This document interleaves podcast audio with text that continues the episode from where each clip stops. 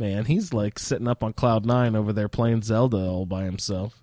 Mm, yeah, I'm kind of playing Fallout.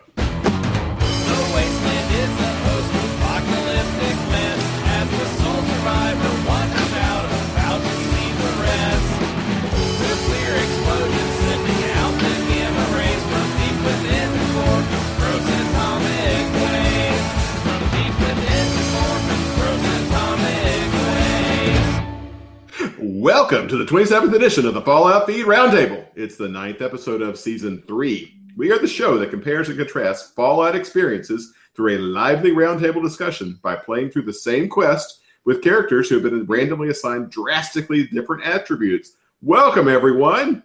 How are we doing tonight, everybody? That's awesome. Is that your first time you've ever read that, Pat? No, I think I've done it a time or two before. Done the uh, the round table intro before? That's great. You nailed it out of the ballpark. Job. So, Andrew, how are we How- doing? Oh, wonderful, wonderful. How are you doing this evening, Pat? I'm doing great, thank you. We got uh, we got Dennis in the house. Dennis, good to have you on again. We've How missed you you. guys doing? No, it's great to have you back, Denny. Are we still the Fallout feed? I thought we had changed to like a zoo kind of podcast from what I remember. Because all my notes are like zoo based, so I don't have anything for the roundtable. But I'll, I'll sit here. We, we, we'll we'll do zoo talk. This is uh, this is episode uh, episode special zoo talk episode. This is episode number Zoo.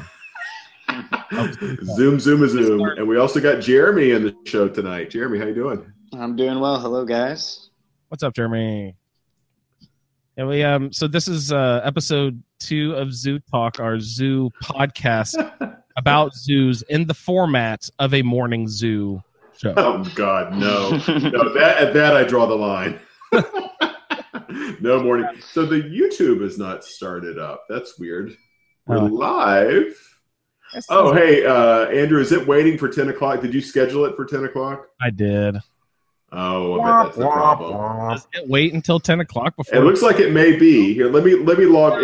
keep- press on. I'll, I'll log on as ASA and see if we can I've, it. I've got it. started. It says it's live. I'm, I'm Got on. it. Yeah, Okay. we're we're broadcasting some. uh Looks like Doc Mitchell sitting there talking to you. He must have just woken up in New Vegas. That's right, man. Or General Tullius, if you prefer.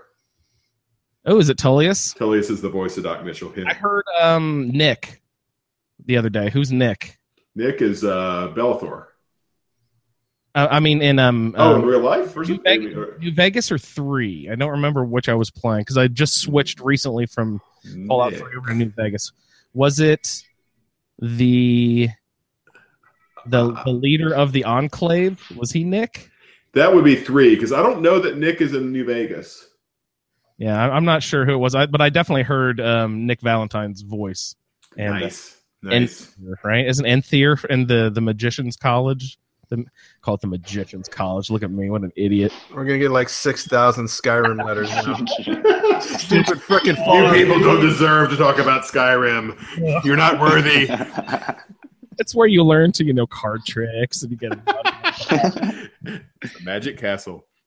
oh, God, I would actually like to go there. People give Magic such a bad name, but I would love to go to. The Oh, I'm, I'm a okay magic podcast because I'm a huge magic dork. Okay, I, I, I love magic shows. Magic. Yeah, I would love to see. I've only ever seen a couple professional Magic shows in my life, and they were like, you know, when I was a kid, David Copperfield. My dad took me to see David Copperfield and that sort of stuff. See, that's how out of touch I am. You guys talking about like you know, quote unquote, real magic. I was thinking of like magic. Ooh, Magic the Gathering podcast. Ooh, yeah. You can, I can I can do that. Get ready to tap your mana. Yeah, that's another thing. The the the, the tabletop card game and stuff like that. It's uh, I've never actually played that. I had a lot of friends who who played Magic and Dungeons and Dragons growing up, but I never I never got Yeah, sucked but- into that. Yeah, my my, my uh, Andrew, Andrew was too busy with and, the uh, ladies. Yeah, No. and uh, uh, Vampire the Masquerade, but that was the uh, that's the the best uh, multiplayer tabletop uh, card game ever, or best multiplayer uh, collectible card game ever. In uh, Indiana, our tabletop card games w- were, were called euchre.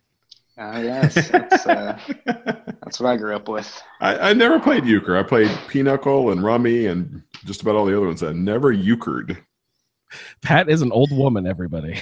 That's that's me, man. I am I am totally an old woman. I played the bridge. I played your hearts. Yeah, you got it. Not, no offense to our older female Fallout feed fans. Let's not alienate anybody. Uh, and moving on, today's first quest. the Fallout Feed Survey 2017. We need to figure out who our oldest female listeners. I know it's it's rude to ask female listeners, so we can't ask out. But if you would like to write in and let us know, that's interesting to know. To little, the little demographics of the show. Who's our oldest female listener out there? And what's your favorite hard candy? Um, knitting or You have that bowl of licorice sitting out that hasn't been touched in like 15 years. Yeah. pull out one piece and get them all. yes. So uh, Dennis mentioned some quests. We do have some quests we'd like to get into this. Indeed, we do. Uh, f- uh, we're going to do some Tales of the Commonwealth in a roundtable style. We will discuss two quests uh, specifically Indecent Exposure, which is a continuation of the quest Full Exposure, which we discussed uh, probably two weeks ago. And we will also get into a quest called Love and Peace out there at the Fiddler's Green Trailer Park. So those are our, our, our big uh, stuff to get into for this evening. We've got a few other news tidbits and and stuff like that to get into. But uh, I don't know, Pat. How you feeling? I'm feeling okay. Uh, so we want to. Uh, do we want to? Well, you, you want to jump into one of the quests? Well, Let, let's let's do that. Let's let's get to let's get to business, and then we'll do some of our sidebar business maybe after we do indecent exposure. So uh, as I've shared with a couple of you guys, I uh, uh, we had major bug issues with indecent exposure. So I, Andrew, it sounds like you were able to get through it. Do you want to uh, do you want to run us through uh, indecent exposure, and the rest of us can jump in as uh, as we go along? Yeah, I can do that. Um, Pat, right now uh, we got the YouTube on. That's not um, Arthur, is it? That is Arthur. That is Arthur. That is That great. is Arthur. Yeah, Love you that. got it. Oh, Uh, stuff. Um, so Looks like a prospector. yeah, so I was gonna say he looks like the old uh, 1860s banker style mustache. I like that. Yippee ki-yay, melon farmers. Uh, Jeremy, you also finished Indecent Exposure, so I'm gonna need help getting through this quest because it was, and in my experience, a little bit all over the place. It's one of those that, um, and Chris likes to do this. He likes to say go to an area and investigate it, but he doesn't put a quest marker on any specific thing at that location. So you have to go through and sort of experience the location and dig around and really, you know, feel out to to to to what the object what you're looking for. Oh yeah, I, I definitely struggled struggled with it as well, and uh, I might have had it glitch a little bit on me, but uh, you know, I, I have to admit I I did have to look up on some forums to help me on a couple parts. on yeah, no, part. I, I definitely did too. This was one of those quests. I don't know if you guys see. I never uh, played them to completion. I only played them like at a friend's house and stuff when I was over there. But if you ever played the games like what were they called, like uh, Myst or Riven, Mhm. it's like observational games where you have to go in and like touch things in the room to experience. See, okay, what is this clue? Where's this puzzle? Where's this note lead me to? There's not a whole lot of action and stuff. Or and in these in this quest specifically Indecent Exposure, there is a little you know gunfight and a little bit of that here and there, but it is much more of the observe your surroundings, figure out the clues, touch everything in the area, explore the hell out of all the buildings and everything.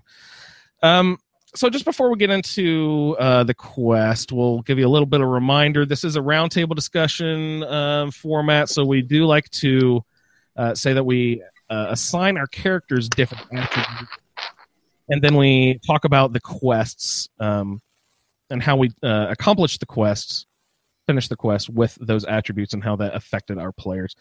Uh, so my uh, special and general, I don't. I was really kind of right down the the right down the middle, uh, like a six two five five four three three. Like there wasn't anything that stood out. The perception is low. The strength is a little high, but at this point, as I'm going through, my strength is still the same. Yet everything else is jacked up in a lot, in, except for luck. I've kept my luck down at number three.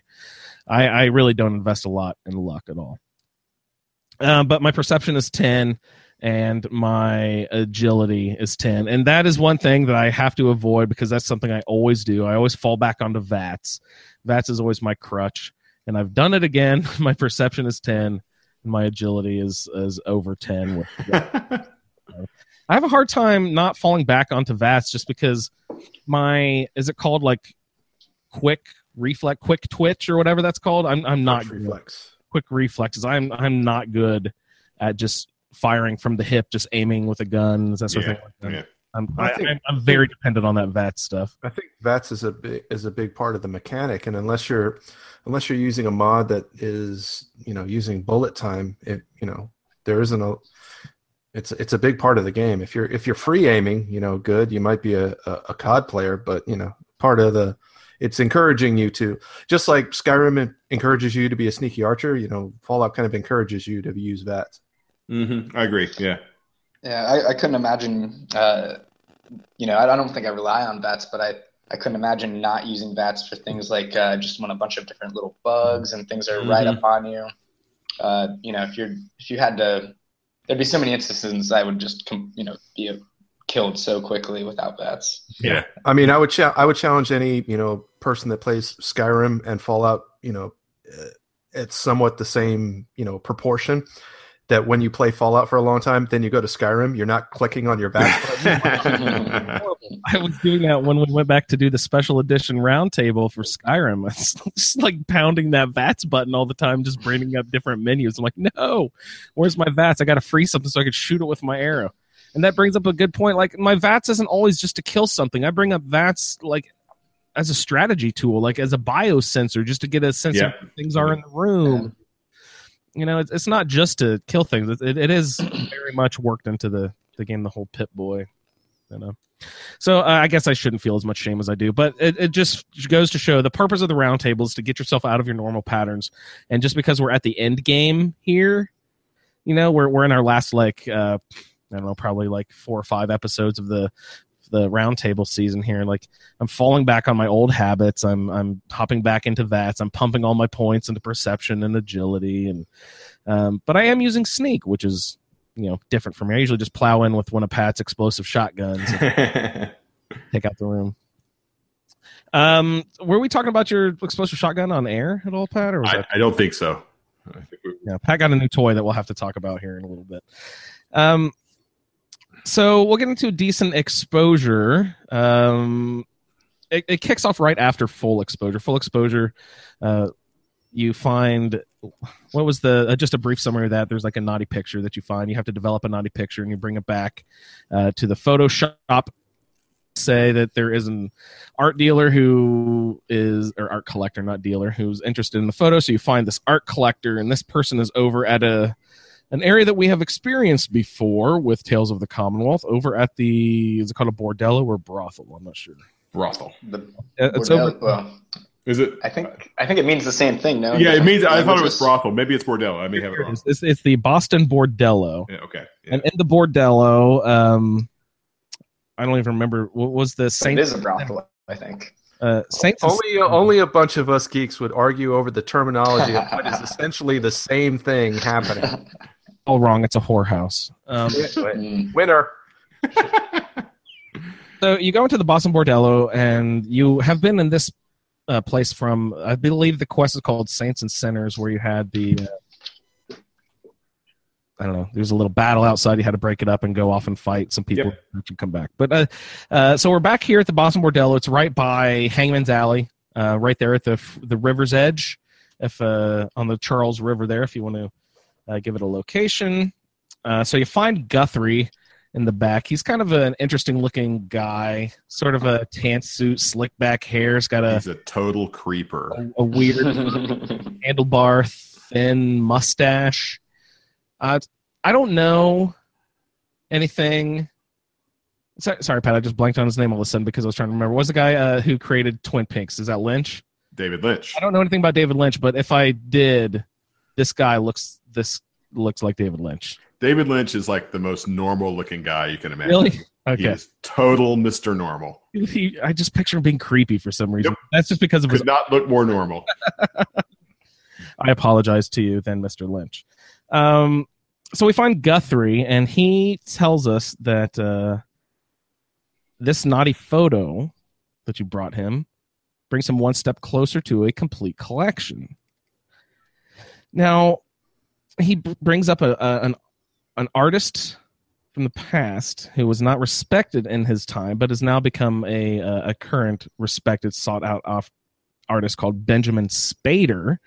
His art used to be regarded as pornographic, uh, but after the um, the bombs fell, It is Guthrie's opinion that, and I quote, art is the greatest humanity lost to the Great War. So he, he it is his purpose in this uh, Commonwealth wasteland to collect as much art as he can to display it. So that that is what we're going to do here is try to complete his little collection here of Benjamin Spader photographs. He's he's specifically looking for a photograph to complete this collection of these uh, dirty dirty pictures.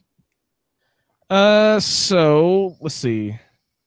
The final photo of the set, and he knows of this set, um, was confiscated, shall we say, by four priests or men of the cloth. I'm not sure if they were all what what denomination they were, if they're all Catholic or not, but of, of four um, men of the cloth confiscated this picture and set up a very intricate puzzle in order to discover the location of this picture and hide it behind the secret hidden location of four different keys.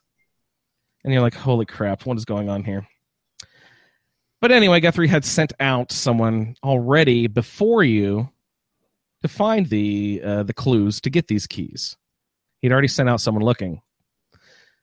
And anyway, uh, he says, "Well, you want to start at the South Boston Cathedral or church. I'm not sure if it's cathedral or church on the map. But you start off down that way, isn't it? It's off by uh, where is that located? Uh, it's on the very eastern edge of the water, sort of like by the brewery, the uh, the four leaf clover. No. Um, where is it exactly? Yeah. yeah, it is way way on the far east. Yeah. the Gwinnett, the Gwinnett restaurant. It's right by the Gwinnett restaurant. Um, so once you get to the, um, I, I fast traveled. I know everybody else is uh, looking down their nose at me. No, no, no. I'm fast traveling too. I'm fast traveling all over the damn place. I go to the Gwinnett restaurant and I jog over to the South Boston Church. Uh, uh, there by the front door, you find a guy collapsed down with a leg injury named Denton. And uh, he's sitting there by the front door. Hey, Jeremy, can you mute your microphone? You got noise in the background. Um, Denton, we find him by the front door, and he was the previous person who was sent out to find the clues for these keys. So you talk to him for a second, and then you agree to help. Well, I did at least. I'm not sure what happens if you refuse to help. Just say rotten hell. See ya. Quest failed. Bye. Good old Andrew. Always want to pitch in when I was somebody needs, trying to help. needs a hand. So I enter the South Boston Cathedral, and I'm not even sure what's going on here. The uh, Pat, did you get this far into the into this? This uh, I got through Denton, and that's where things. oh, come it, it wouldn't let you into the church. yeah. Um, so is there anything you'd like to to? So, so wait a minute. So you find Denton. What's what's the location where? You, so the location where you find Denton is like way in the east. Where where is that? I mean, what what's the name of that location? it's either South Boston Cathedral or South Boston Church. I'm not Okay. All right. So It's cathedral. Cathedral. So maybe there's some. So for me, I did my conversation with Denton. He said, you know, I think what he found one key out of the four. Is that right? I believe he has one of them. Yes. Yeah. And so he says, go find these other three keys, and he gives you a note. And in classic me fashion, I forgot to read the note, but I just looked at my looked at my map, and it was sending me to um, the church that is involved with saints and sinners. Okay. which is over back towards the middle of Boston, near you know, pretty close to Diamond City. Yes, that is interesting. You bring that up because I also got a quest marker to send me there.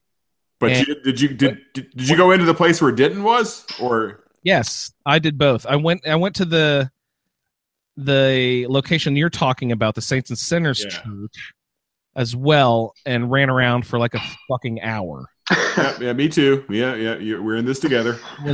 So I gave up on that and then went to the graveyard location, which we'll talk about later, and figured all that out. And then came back to where Denton was, and then went inside his place and figured that all out. And then when I came out, the map marker that you're talking about for Saints and Sinners was gone. So I think there's some weird Okay, all right.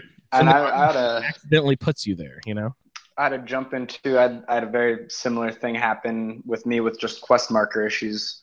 You know, right at that moment, I had I had one that directed me into the cathedral, but then another one directed me elsewhere on the map. And I went into the cathedral um, at first, and I uh, then it, it sent me to a quest marker that was like stuck in the wall, um, kind of like floating in the middle of nowhere, and uh, you know, so just a, I just basically similarly had a weird quest markering uh, thing, and uh, you know, I just kind of ignored it and moved on to the other locations. Well, when once you do, once I did get back to the South Boston uh, Cathedral, where Denton was out front, I walk in, and off to the left there is a control panel on the wall, like a fuse box that you've seen. We've seen these before, where you screw the fuses in into different patterns, and it opens up Yeah. different doors. We, we've seen this puzzle before in the game. I forget exactly where. I'm thinking Far Harbor. For some reason, that you had to find different fuses or something. Uh, there's And- a couple. Pla- there's the the USS Constitution. There's one in Nuka-World. Yeah, there's Yeah. a few places. Yeah, yeah. Okay. Um. So there's a fuse thing over there onto the on the side on the wall, and then there's also five like buttons all in a row going off to the side of this sort of like fuse box. Well, if you click on the fuse box, you say activate. It tells you that um, the fuse box can be jerry rigged if you have the third perk and the refractor perk. If you have you have three levels in the refractor perk, that uh, refractor takes a perception of level seven, and I believe refractor is um, energy energy Yeah, uh, yeah, energy resistance. Yeah. energy resistance. So you have to have the third perk in that, which basically means are you an electrician who can take a shock? If you can take then, then you can you can jerry rig this uh, fuse box. Well, I had perception of seven, so I could have, and but I don't have any in refractor, so I could have spent three perks. But I was just like, no, I don't want to fucking do that. That seems like a really high investment. So I decided to just go ahead and through the rest of the quest and figure out what was going on. So I, I went and just started tapping on those buttons. Speaking of stupid quest markers, Jeremy, there there he was very ambivalent about his quest markers where he'd put them like in the graveyard to sort of like investigate this whole general area, right? Mhm. But when you step into that church, it's like here are five quest markers above each of the buttons, and you're like, how is that helpful? When you're like push quest marker one, quest marker two, quest marker three, quest marker four, quest marker five. So you have these five buttons there. They all have a quest marker floating above them. And you're supposed to punch these buttons and figure out what about the environment is changing after you touch these buttons, of course. Well, me being, I think that I search for things so well. I think that I'm very thorough when I step into a room in these games and I just look and I, I feel like I look at everything. I try to touch everything. I try to pick everything up. I try to find all the secrets in every room. But I'm still like the least observant person in this room because I'm punching these buttons. I have no idea what is happening in this room. I can't figure out what is going on. Jeremy, did you have any idea what was happening with those Yeah, buttons? First off, I, I'm similar to you. I, I tend to miss these things, but this time I, I found it. You know, it's up, uh, you know, just up toward the ceiling. There's a cross, and I noticed some lights on it. And uh, you know, as I was pushing the buttons, the lighting arrangement was changing. So yeah, uh, exactly. There- showing on the cross. Yeah, there's there's a, a star pattern. There's five lights surrounding a cross. If you look up to the ceiling and the gable, exactly like he was saying. But I I just didn't look up. You know, so I'm just like looking around trying to figure out what the fuck is going on. And of course, there's switches, so I should assume that they're lights, right? So Yeah, that's, that's. I think that's what I was thinking. Yeah. So I didn't look up, but uh, eventually I figured it out uh, after getting really frustrated, running out of the church, going to find other things, probably going to that fake location Pat was talking about, coming back, going to the cemetery, coming back. Anyway, it took a long time for me to finish this. Um, this quest and it was a, a big headache but anyway after you figure out and i still don't know the correct pattern Yeah. Did, did you? I couldn't make any sense of it. did. No, it, it wasn't like uh, switch one turns on light one, switch two turns on light two. It was like switch one it turns on lights one, three, and eight. And then switch two turns on two, four, and six. This switch three turns off one, but turns on three and four. It was a really weird pattern that I couldn't figure out. It was kind of like um, if you play Skyrim, there is, I think, to open up some sort of um, a dragon scroll at some point. You have like five buttons. You got to press these buttons in a weird order, and then yeah. It's it's similar to that thing. Well, to be fair, you know, the, a good portion of the time, the Bethesda, you know, people are yelling at Bethesda for saying, "Oh, your puzzles are so un- unbearably easy, and it's no challenge." And give us a little puzzle. So when the mod author comes and makes it a little bit more, you know, not right on the nose, there, there, there should be a happy medium in there. But you know, that's kind of what the uh, fight is against. Well, I'm I'm just too dumb to figure out the puzzle. You know what I mean? Like, again, Well, it's, well, good, that good. Admitting it is the first step. it's like those Rift and and you know uh, Myst and Riven games again all over. I'm just not observant enough to know that the clues that I'm looking for. No, I'm, I'm I'm there with you, Andrew. I, I don't play Myst in, in those games. My wife is excellent at the game. She devours those games. She gets through them in like 20 minutes. I'm Yeah, sitting yeah. going, I'm banging on the screen, going, "Give me somebody to kill." Yeah, Yeah, my, my wife's the same way. She is so good with those games. Yeah, yeah.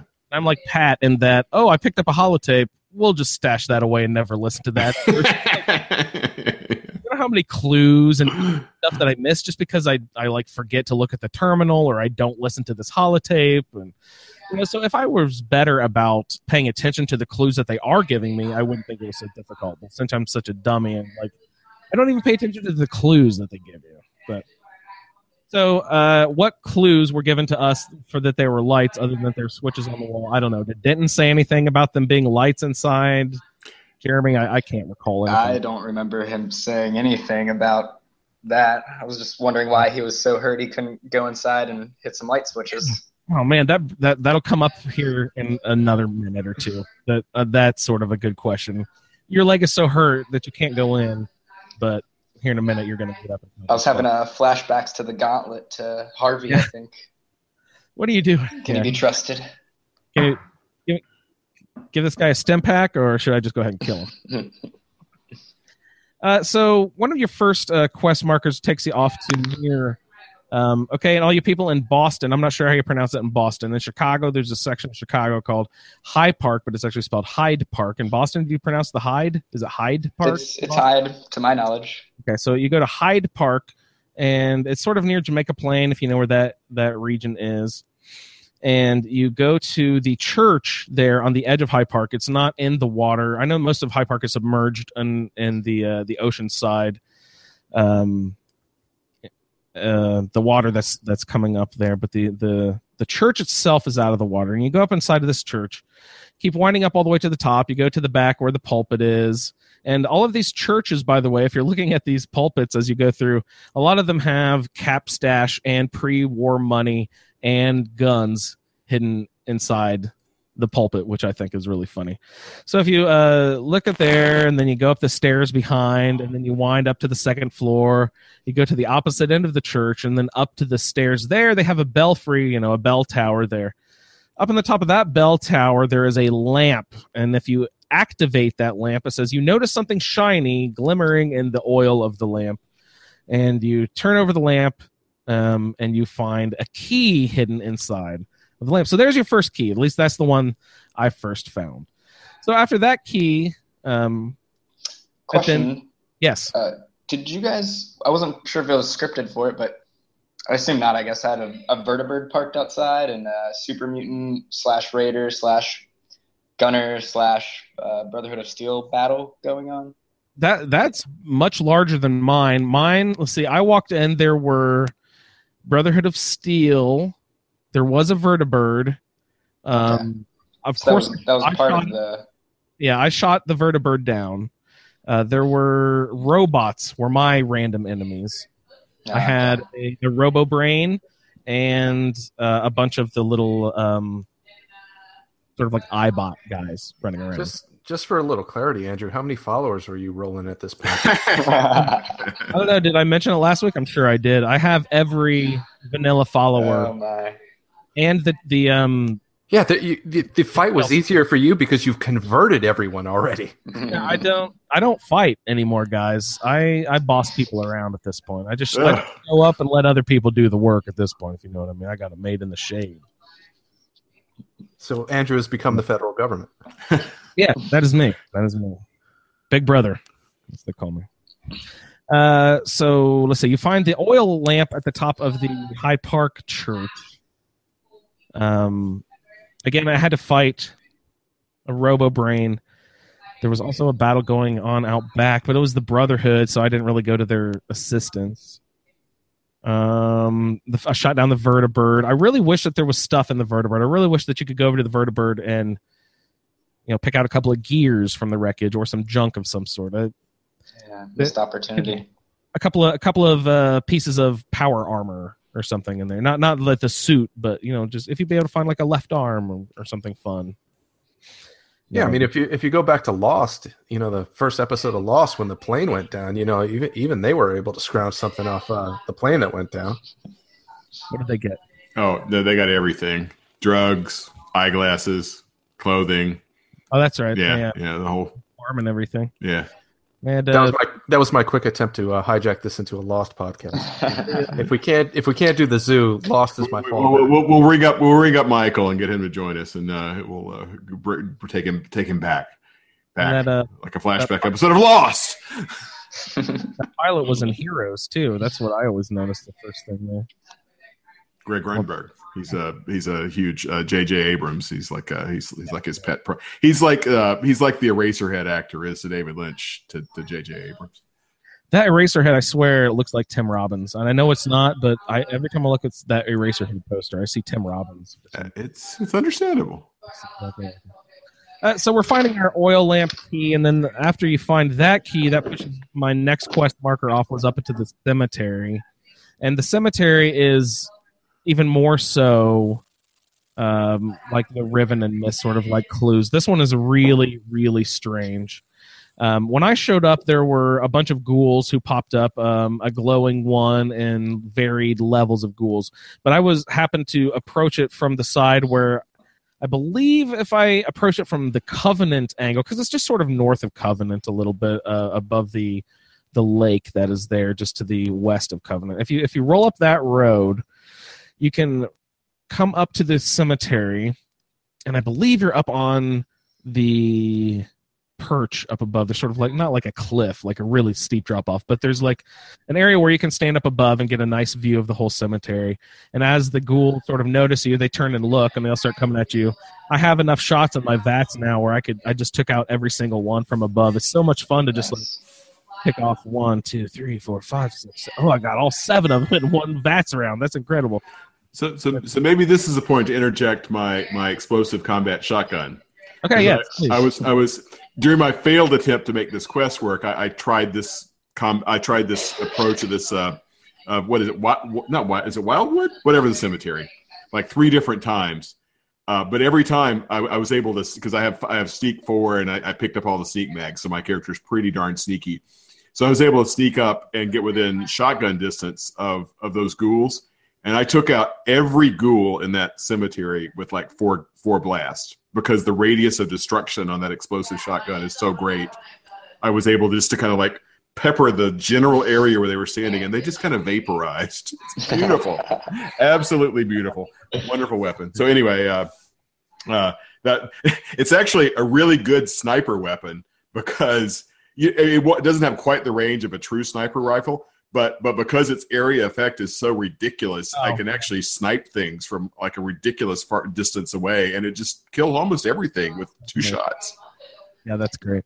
Yeah, it's Was a lot of fun. Yeah. Self modded or uh, No, no, I, I, I, it was a, it was a completely random drop. I, I did not, you know, I didn't, didn't cheat, didn't s- s- save scum or anything. It just sort of like, oh, here's an explosive shotgun. Oh wow. There, Yeah. There's a little what there is a named one in the game somewhere. There's Le Fusil Terrible, which Is is, not explosive. It's um, cr- it's crippling. No, no, it's the one with the uh, more kickback. It's got more recoil, but it does more damage. oh, What- the radium rifle has radium radi. Oh, there's an explosive. Yeah, is that's there an explosive radium rifle? it's the um. What's that one called? What's the Oh yeah, the one the Children of the Atom give you. Yeah, yeah, yeah. that one has uh radiation damage and the area of effect. Yeah, yeah, that that one's brutal too. But yeah, but you have to go to Far Harbor to get it. Someone, someone had to remind me what it was called in the YouTube chat like two weeks ago. What's my problem? Because you've been soaking up the radiation for too freaking long. Oh goodness. Um. So Jeremy, explain to me what is going through your head when you approach this this cemetery. What do we have any sort of clues going into it? Um. What is what is happening at this cemetery? I, I I was sort of lost approaching here. I didn't know what to look for. I, I was lost too. I approached. I saw the you know the ghouls. They're kind of centrally located. It's I did notice immediately. You know, there's kind of a central tree. It's a very circular uh, kind of uh, layout or plan of the the graveyard and gravestones.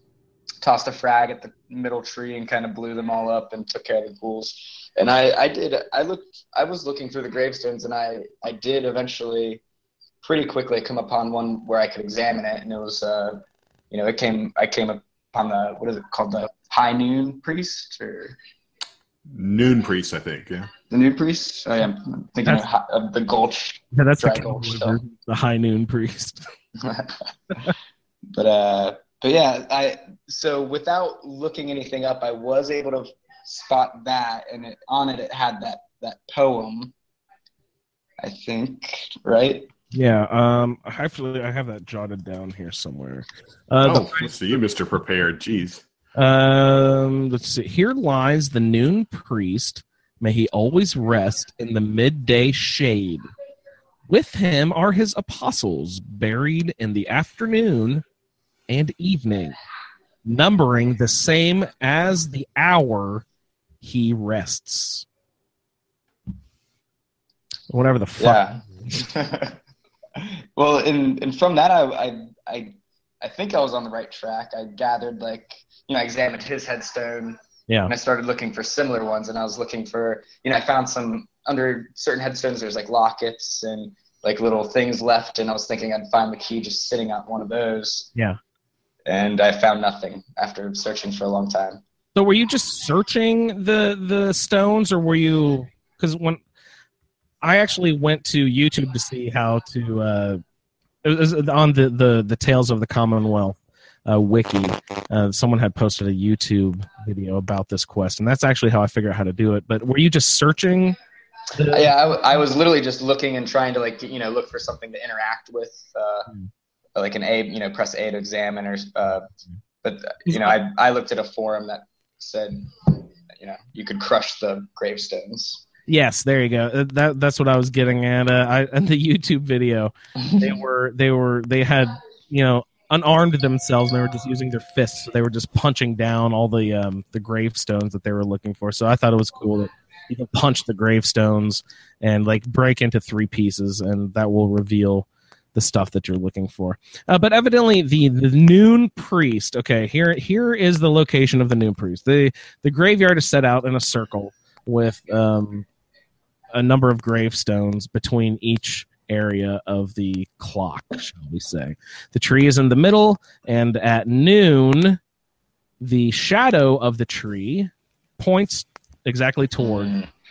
the gravestone of the noon priest.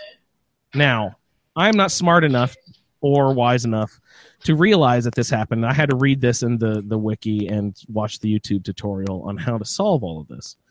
So you find the um, the noon uh, priest and you knock down his tombstone, and then you go find the other two that he's talking about. And you knock down the other tombstones, and you eventually find the key. Where- You're making some background noise coming through, bud. Um, Sorry about that. fine. It- we uh, so I actually didn't use the the clues at all to figure out which tombstones it was because I couldn't figure out what it exactly was getting at. So I just ran around and knocked down every tombstone in the whole cemetery. There were so many. and Eventually found the fucking key, and it was on like this the third to last one that I like. I spent twenty minutes knocking down all the stupid tombstones. so, so I, I, I, so I uh, had complete fail on the cathedral piece. I was, I was, like I said, I went to the the the the uh, cemetery and was just trying to find it. I, I read the wiki. I didn't watch the video, but I read the wiki, and supposedly, like, there's twelve tombstones that are the same, and those are the twelve, and like the twelfth one is the one or whatever. So I didn't knock over every tombstone, but I was knocking over like all the ones that were the same, and I got nothing. And at that point, I just kind of like you know basically rage quit the whole quest line and, and, and didn't, didn't try anymore. But I, I, I was like trying it for like three hours, like different iterations. It wasn't like an instant rage quit. I but I, I felt justified, I guess, put it that way. Uh, but I, it, it didn't work. So what? Ha- so what, what happened? You knocked, you broke a tombstone, and like the key was just like just there, or what happened? How did you discover had the that, actual uh, thing? At, similar to many of the you know uh, quests, it just had a, a script pop up. Okay, right, all right. So you knock over a tombstone and a script pops up. Exactly. Okay, all right. So it would have been obvious. So because I because I, I broke a bunch of so it may I, I, th- this is actually really helpful to me. I, I'm I'm stubborn enough. I'm I'm I'm going to go try it again. Not probably not tonight, but before the next show, I'm going to go try another. And I, and and maybe one thing I noticed with this is one of the other quests in the in the tales. I, I forget which one it was. Like I I I did the quest, and like if I I I don't know how to describe this, but it seems like if I do the quest as soon as I get the quest, as opposed to you know in, in the base game, normal fault you can get a quest and you can do it like you know 25 levels later. It doesn't matter, right? It's in your quest log. But I, I kind of had this suspicion that maybe with some of the some of the mod mod author quests, just because they don't have as much control as Bethesda does, that um, if you don't do the quest maybe immediately, you you kind of it, it kind of breaks. So that was that was one thing I did. I went back and like loaded a much older save game and, and went s- sort of like restarted at an earlier point. Oh. and that still didn't work. But but now that I have some of these hints from you guys, I'm going to try that again and load an older save game rather than rather than going for my current save. Yeah, I, I I agree that Fallout 4 is better about that, but I got burned so many times in Skyrim with launching a quest and then not doing it for a long time. Uh, that would Yeah. Skyrim a lot. So I, I, I, yeah, I came across a lot of work from within the group, but also like online and stuff. People having the same thing. So maybe maybe there's just something about the way you know, mod authors have you know, the tools they have available that happens more often. so look around uh, the cemetery, Pat. Go do some good graffiti. Take a spray paint can, knock over some gravestones. it'll be like you're a disgruntled 16 year old all over again. It'll be great. Nice, nice. I, I, I was a very gruntled 16 year old. I'll have you know. Yeah, me too. I, I wasn't angry at anything. Um, we were uh, running around the cemetery, all of us. Um, Jeremy, there are, I think, like three or four mausoleums perched around the, the, the crest of the, the rim I was talking about. Uh-huh. And there's a couple of other buildings you can go into. I was convinced that the key was hidden in one of those buildings, so I spent a good hour just searching those like four or five little sheds over and Spent over some time. over. Spent, And- spent some time in those looking, looking like- for something. Yeah, it's like you got to move a vase. You got to scooch Yeah. something over. You got to find a switch. You know, there's something hidden in the coffin over here. Oh wait, look at the way that skeleton's hands are folded. That's different than that skeleton over there. That means something. Yeah. What does it mean? You know. So I wasted a lot of time doing all that. Those buildings have nothing to do with the quest at all. You don't have to find anything in there. Or you can just randomly punch down the gravestones if you want. I don't think you even have to wait till noon to have the tree line up with the noon priest gravestone to spark the or to launch the quest. I I, I think you can just literally go up and punch down all the uh, gravestones and eventually find the key. Uh, so that that is my second key, and now I go back to the South Boston Cathedral where Denton was injured out front with the spotlights on the cross that I couldn't figure out earlier. This is at the point where I finally figure that whole mystery out. And then that reveals my third key. Um, where was that? That was in the safe under the pulpit, I believe. Um, and then it gives you the quest marker to go out and speak to Denton again. So I step outside and talk to Denton. And what do you know? Earlier, his leg was so chewed up by a by a feral ghoul that he was on death's door. Right? He was he was about dead. He was a goner. Right? We did not have much hope for Denton. All of a sudden, Denton's like, "Hey, great! You found my keys for me. Let's go." buddy, come on, let's have a party. Let's all. So anyway, uh, what does Denton do for you at this point when you Oh, did you have any other experiences gathering keys, Jeremy? No, I think I think we covered it all. Yeah, just What is- Denton being a real real asshole at the end there. Just, uh, but he just he just leads. Uh, actually, I don't. He just said it's you know, follow me. But then I saw the quest marker. I blew past him and just went right to to the cellar. Yeah, there's a cellar uh, wrapped around the side of the building. There's, of course, like most of the churches in the game, there's a little, um, little uh, uh, cemetery uh, off to the side, and in the cemetery are, are some storm doors down to a cellar, down to a root cellar. So you open up those doors and you go down, and what do you find down here in our basement, Jeremy?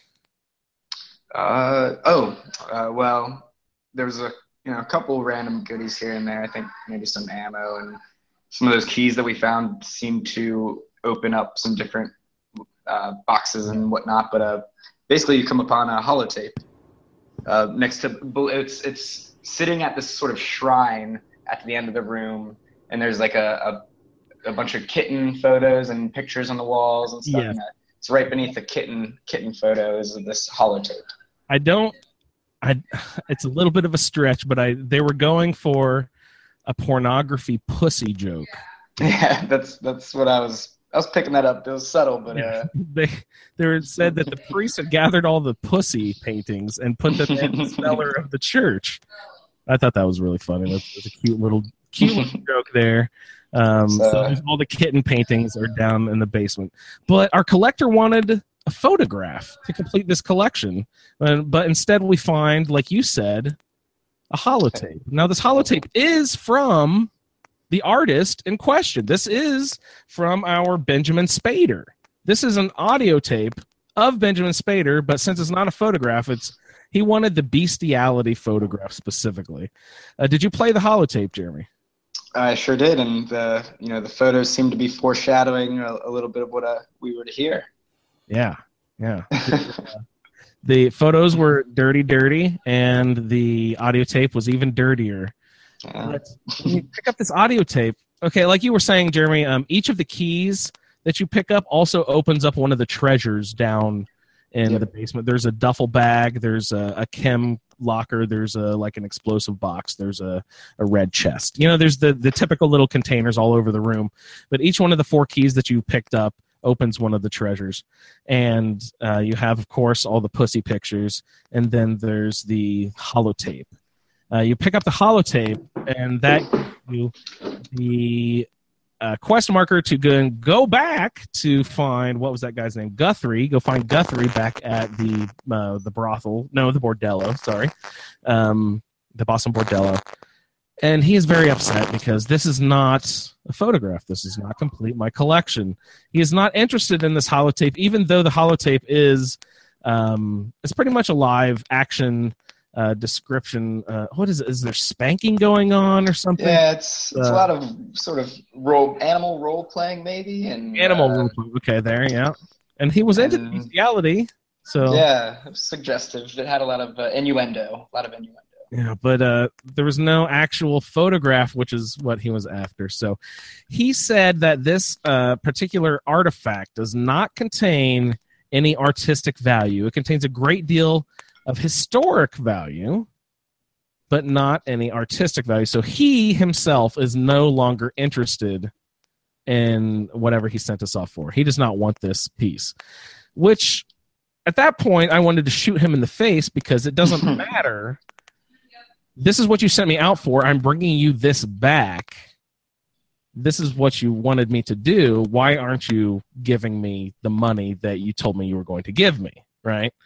But I guess since it's not specifically, he wanted some art piece where he wasn't very, like, I guess he was sort of specific, but, you know, he just wanted this piece. This should have been plenty good for him. So I don't know what his problem is, but he uh, gets all sort of pissy and does not give you any money for all of your troubles. But my quest completed right there. I got- uh, I got like 500 and some XP. Now, at that point, does he give you some advice then, Jeremy? Yeah, well, actually, I, I played it through two ways, actually, uh, just because when I exited the Bordello after, I had a crash and I decided to say something different. And I thought it was interesting. The, so the first time I talked to him, he didn't want it. And he, he, he basically just said, um, you know, it's of no value to me. Try and sell it at the auction house. Um, and he's really short. And the, Yeah, the the other time I talked to him, he went a little bit deeper into saying, you know, I, well, I prefer vi- visual art and this isn't my personal taste. And, um, but then he, again, he suggested, uh, you could, you know, I'm not going to pay for it, but you can try and sell it at the auction house nearby. I'll mark it on your map. Yeah, he, so he marks it on your map, and it's literally just a couple blocks away. It is also right on the riverfront property down just a, a few, maybe a couple hundred yards uh, to the west on the riverfront. You'll find the, I believe it's called the Charles River Auction House, I think. Something, something very similar to that. But yeah, you go into this auction house. Uh, by the way, your quest is complete at this point. You don't have to do any of this. This is only if you want to get any of the caps that that motherfucker said he was going to give you. Yeah, this actually shows up under the MISC quests. I, Yeah, I double checked because I was, I was confused because I completed it but saw that message. Yeah, it, it completes the the quest, but launches its own sub miscellaneous quest to get your money back for the item, and then it'll put a quest marker in the auction house that we were saying. Anyway, you go into this auction house, and off to the right side in the back, uh, to the right of the stage, there is a bulletin board, and you can put objects that you want to auction off on the bulletin board. Well, of course, the game's not going to let you just auction off any random item in your inventory. This is this is the only this holotape is the only object that is available to be auctioned. So you go and you sign up basically on the bulletin board just by saying yes, I want this item to be auctioned off, and then you go and the the quest says to wait until the next um, the next auction, which is basically yours. So I sat there in the chair and I waited for an hour. Uh, there's there's a bunch of chairs out here on the floor. There's a little stage that there's an auctioneer and a um, an assistant. Um, but I was sitting on the, the the chair on the floor there, out just sort of like in the in the crowd, and nothing was happening. I was just kind of waiting around. I, I stood up and tried to interact with the auctioneer. He wouldn't say anything. The assistant also wouldn't say anything besides like hello, hey, hi, hello, hey. And so I was like, hmm, something weird is going on here. And so I sat back down in the chair. I waited two hours, nothing happened. Waited a couple hours, nothing happened. And then I went back outside and I came back in, and then everything started launching. So what I figured out is after because I've been having a, a couple of crashing issues with all the the weird mods and followers and stuff that I'm using. But after a couple of different crashes and reloads, I figured out that what you have to do is you have to go into that room, you have to sign up for the auction, and then when it says you have to wait for the next auction to be, auction to begin, you don't actually have to leave the auction house, but you have to step back out of that main room towards the doors and either go up or down the stairs off to the level and then go back into that main room and then the auction will proceed. There's some weird mechanic in the script of how um, how he wrote it that you have to leave that main room and then step back into the main room and that is what will trigger the auction to actually begin. And so I don't hot, so hot tip for mod authors: not only do you need to make sure that your quest uh, doesn't conflict and crash the regular game, you need to be sure that you're compatible with somebody rocking around with 30 followers in your mod. it's only like 15 or 16 at this No, well, I apologize. I'll, Oh I'll go back to I'll go back to my corner. Yeah, so uh, I walk back into the room. The auction starts. Um, the there's a there's a few different uh, people um, in the crowd uh, bidding, and it gets up. It starts at I think like five, and then goes to six, seven. I think it ends at eight hundred caps is what I got for this holotape, which I am totally happy with. And like when I hear that, I'm like, oh man, that creepy Guthrie would have only given me like three or four hundred probably anyway. So I'm really happy with the 800 caps that I got for going to the auction house. So in the long run, it does pay off uh, to ignore Guthrie and go to the auction house and pay it off. Did you have any um, cool experiences in the auction at all there, Jeremy? I, I, I was in a rush to complete it, and I, I haven't gone there. I, I might just keep it for uh, memories, Memor- memories in the wasteland. nice. My little Benjamin Spader collection. Oh, great. Um, does I assume he kept that picture that you brought earlier? We probably don't have that picture. Did we get any money for bringing that to him? I don't, you know, I don't think so. We probably got money for taking it to the Photoshop proprietor earlier. I'm assuming. Um, I'm, to I'm curious if you can sell other. Can you sell other things at that auction house, or is that just? I believe I, I believe the only item that was available was was the holotape. But I that would be great if they, he just wrote that into the game where you could just go and Yeah. auction off your crap. That'd be tight. Yeah, it'd be really fun. You know, s- so is it uh, friend of the show Kyle? Isn't he one of the voices at the auction? Yes, I was about to bring that up. The auctioneer, uh, to my ear, when I heard him, it, to me it sounded like Kyle, and then I, that sort of sparked uh, a memory. Oh wait, I think Kyle mentioned that he was, you know, um, um, Bad X. He was those whalers, and he was also an auctioneer, if I remember right. So I was like, yeah, that probably rings a bell for a reason. I think I think we ran into another Kyle Brennan voiced character. That was awesome. Hi, Kyle. Got to run into you again. Kyle, the new Belethor. Yes. Uh, so, do we have any other things we'd like to cover with uh, indecent exposure? Jeremy, did your roundtable role play any uh, sort of role in how you had to go through Uh, the quests?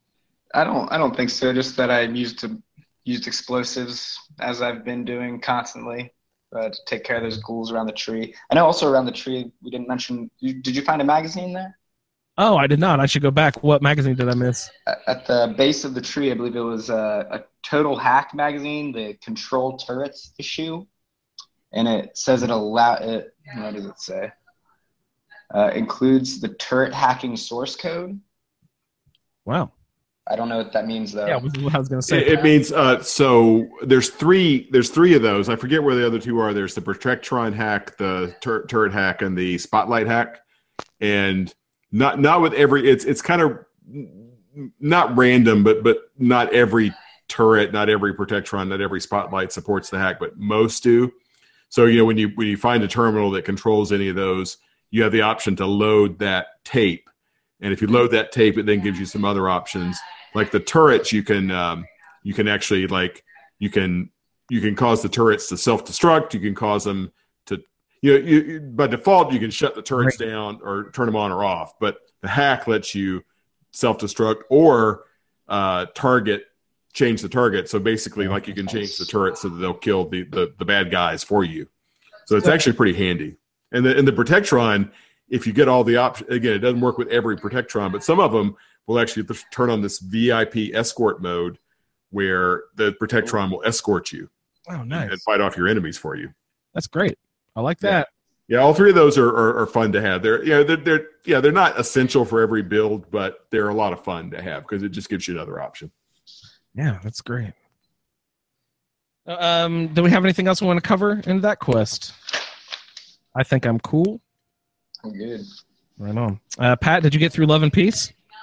I did. I did. I did make it through Love and Peace. Um, that one was one um, that I think that was the one where I kind of realized that wait a minute, if I do the quest immediately, maybe I'm going to have better luck. And and I and I did that, and uh, the, the end, it ended badly for me because I I, I, I Oh. sort of kind of blew myself up again with the with the dreaded explosive shotgun. But but I got through the quest and then blew myself up at the end. So yeah, I uh, I actually was a little disappointed. So in this quest, you have to go to Fiddler's Green uh, to start, which is a little bit of an obscure location. It's kind of off the beaten track. I mean, I don't, I didn't find Fiddler's Green for a long time. You know, in just in my regular sort of you know Fallout wanderings, it took me a long time to find that location because it's it's kind of not near anything major. I don't know if you guys found it you know, before this quest. Did you guys Yeah, find Fiddler's Green on its own? I stumbled upon it uh, from Fort Hagen um, when I was doing the yeah, that's yeah, that's yeah, yeah. That, that's that's where you'd find it. Yeah. So so I like that location. I mean, it's a little tricky because there's a glowing one there, and there's some other Yeah. there's some fairly tough ghouls, but it's also got some good loot. It's, Um, a, I- it's, a got very cool location, Pat. I used it as one of my um, my round table settlements. Do you remember the the horrible round table design yeah. where um, all of my settle my recruited settlers were dropping into the ocean and floating away? Yeah. Well, that was, that was my settlement on Far Harbor. My settlement on the mainland that I was using was I put down a, a workbench there at the the the trailer park because there there's not a normal workbench there. But uh, I so I dropped down um, you know the duffel bag and then you convert it to the the workbench. yeah. And then, so and that's so yeah, because it's a pretty it would be a good spot for a settlement. That's a good really cool. choice. There's lots just because of the trailers. There's lots of interior um, areas that you can build onto, and if you can like build from uh, rooftop to rooftop across the the, the trailers, you can actually have Yeah, yeah, really yeah, building structures there. So I found it fun to build over there. yeah. Yeah, so uh, so I got that. I talked to you know I was a little disappointed because the mod kills the ghouls that are there because when you get to Fiddler's Green, if you have the mod loaded, the ghouls are dead. Because Yeah. I guess because the, the the the hippies have killed the ghouls, um, which Oh. is yeah, Yeah, interesting. Yeah, Huh. because if, if you if you go to Fiddler's Green without without the hippies there, you know, there's probably 10, 12, 15 ghouls. Uh, and there's also, did you guys find the, uh, the, the the the the three tapes about the little squirrel? Yeah, oh, not this time, but I have in the past. Can you can you fill me in on those again? Well, I don't remember. Yeah, I, I don't. It's basically like sort of a, like little you know, Fallout esque you know uh, story, you know, a kid story about you know a. A, a, squirrel who like trusts people and then he learns not to trust people. It's re- it, it's it, it, it's much better if you find it's only three tapes and they're all right there. Fiddler's Green. If, if for for listeners who haven't found them, I highly recommend it. Go go go to Fiddler's Green, find the three tapes and listen to them because it's it's a riot. It's very funny. I've only found one. I, I started listening to it. It seemed funny, but uh, Yeah, it's it's a hoot. Yeah, you, you should find because they're all right there. You just got to be you just got to look on the desks and yeah, they're all out on desks or tables or whatever. They're they're all they're all findable. Um, and there's a suit of power armor. I forget whether it's leveled uh, behind the master lock in one of the terminal and one of the uh, one of the uh, the the trailers. That's cool. I, I didn't even uh, look around the trailers much this time. Just Yeah, yeah. So so that's one of the things I did. You know, Andrew, you were talking about kind of your earlier on how you kind of like you know defaulted to working your perception, your agility. For me, I like to work my I like to work uh, my my blocks up to master just because I just hate not being able to open a lock. Um, so uh, with almost all my characters, I eventually work lockpick up to master, and so I've got master with this character and, and was able to get him. There's also a key you can find, but but you can also get in without with, with just picking the lock if you have master. Yeah, that's uh, I I love having the master hacker too. Just I don't like being kept away from stuff. Yeah, yeah, yeah. I, I I don't always get them both, but I usually try to get one or the other. Uh, and this character's not particularly smart, And so generally, they'll make it. Oh, if you can't hack, you can probably lock the you know pick this yeah, lock. yeah. Oh, hey, sometimes they prevent you, but Hey, and actually, I, let me uh, uh, while we're kind of talking about stuff we um, for the first time ever, ever, ever, I took uh, the fourth level of lockpick with this character. oh, nice. What's that? is- do for you? well, that's the one that you don't break lockpicks Oh. or your bobby pins. skeleton key. Right, exact, exactly. And see, the point I, I had never taken it before, but this is the first character that I've gotten to a really high level since playing Skyrim, and I realized how nice the skeleton key was. Not because you broke lockpicks, because who cares? You get thousands of lockpicks, you don't care, but because it saves you time, because you don't have to like restart your lockpicking. And I realized that the lockpick level four you don't need it because you don't want to break bobby pins. It it saves you a lot of time because if you in a case where you would otherwise break a bobby pin, you can just keep jiggling the lock, and it saves like you know quite a bit of time on every lock you pick. So Hmm. it, it's actually to me, I realize oh, this is kind of a quality of life issue. I'm break, Yeah. I'm, I'm I'm less frustrated, you know. True. you must be so- perk rich. oh well, I've got this character up to level eighty three. Oh, there you So, go. so I've, and then, well, the other thing I'm doing is just for some variety, I'm using one of the, the cheat mods to kind of respec myself periodically, just to kind of, I, I, I, I played all the like round table perks up to level, you know, to the top level. And then I was getting bored. So I started dork, dorking around with my perks. So like I've, I started out with gunslinger, but I've now reassigned myself to commando just to play around with automatic weapons. You know, Uh, just, just, just because I Is that issues respec? Uh, I've used that. In this case, what I'm doing is I'm, I'm actually being more blunt. I'm, I'm using more of a blunt. Issues is the way to do it if you want to do it kind of lore friendly because you make a chem and it's and it does it kind of within the context of the game. So I highly recommend Issues Respec mod um, as a lore friendly way to do it. But I'm just doing a blunt force thing where it's like, okay, I've got five points of commando. I'm just going to use the cheat tape to Hmm. terminal cheat to reduce those points to zero and then add by five somewhere else. So it's it's much more blunt instrument. I'm, I'm not really role playing this character anymore. I'm just like power gaming. So for those of you paying close attention, that's dorking as opposed to derping. Please understand the difference. oh, the, all the difference in the world. Oh my god. To the most casual observer, there's differences. And if you get it wrong, you fail the Fallout feed. Turn it off now. We have nothing left to give you. so anyway, so that's uh. So uh, where were we? I, I- I got. it. I, I think that was a. I think that was a sidebar within a sidebar. I was like Oh, two right. levels of sidetracking. Sorry about that. Yeah, we're Yeah, so, uh, the trailer park. What's going on? yeah, so I'm at the trailer park and I go talk to Moonbeam or whatever the hell the hippie's name is, and uh, you know they're like, "Oh, yeah, life is so good being a hippie." Yada yada yada. You know, here's this cute little kid or her little you know, teddy bear jammies or rocket jammies or whatever the hell. Yeah. Um, Those are adorable pajamas. Do you know? Yeah. I would love to have those for my toddler. Those are really cute, Jay. that's you know Bethesda would make a killing if they put those up on the Bethesda store at Christmas time. They really would. Every every geek, every Bethesda fan would be buying those for either their own kids or their nephews or their nieces or Andrew's little boy. You know, Wait, wait. Mo would probably get fifteen of those for Christmas. With, with Andrew alone, whatever they want to market for Christmas time with Andrew, he would buy yeah, everything. that's right. it has Fallout and Christmas on it in some fashion. I'm, I'm totally in. You, you should you should you should suggest that to Bethesda. We, we think think what a killing they'd make if they sold a little like kid onesie with that with that uh, with that jammy pattern on it. That's the best pattern. That's so good. Yeah, Just Yeah. to just to annoy my family, I wore my Fallout uh, uh, sweater, my Fallout Christmas sweater for Fourth of July. nice, nice. God, where were you that you could wear a sweater on Fourth of July? Gee whiz. Oh, it was like it was like ninety degrees, and I was sweating. I was sweating uh, That's great. That's great. radio edit balls. but, you know, but I proved a point. I won. I think I don't know if we've revealed this at all. I think Pat picked up an extra Christmas sweater. I, I, I, I, I did, and I think at some point, you know, we're gonna have to we're, we're, we're gonna have to throw that into one of our giveaways or something. I, I, I was gonna save it maybe for the maybe for the uh, uh, for the uh, for the for the charity stream whenever we get Oh, that done that'd in the fall. perfect. That's awesome. Great idea. Oh, charity stream. Oh man, we got so much stuff that we can talk Yeah, to. we, we- yeah, yeah. I think the ultimate prize for the King of the Bunker Hill or the charity stream should be Pat's red premium Fallout feature. No, no, no! Off my cold dead body, Dennis. Don't say that. He's going to start plotting. well, I don't know, man. He knows where I live, so maybe so. Or I could just rip it off him at, at the uh, podcast. and- Cold dead body, dude. Cold dead body. The Pod Fest. We're gonna we're gonna come up with a plan.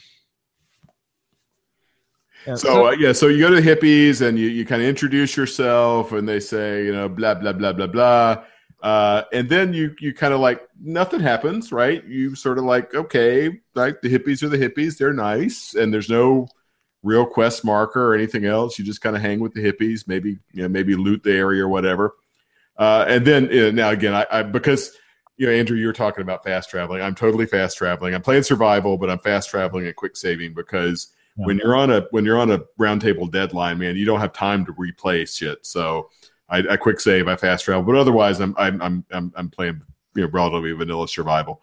Um, but in this case, I, I read the the wiki and said, okay, how, how do you advance the quest? It's like well, you go inside one of the modded locations, and I guess that's because Chris has to use one of his own locations to control what happens next.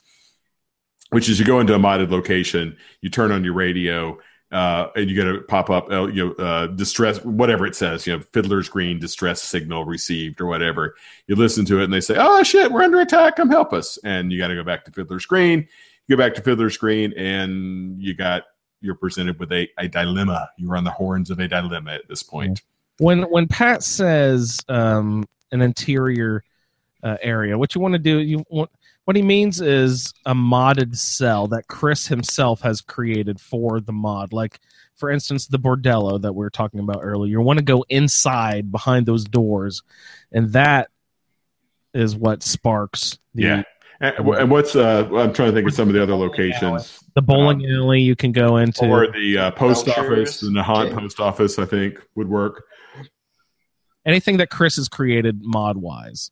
Yeah, Uh, you can you can pop into behind a door and then hop right back out, and then you'll have that radio signal that you. Yeah, and it says, you know, help us, help us.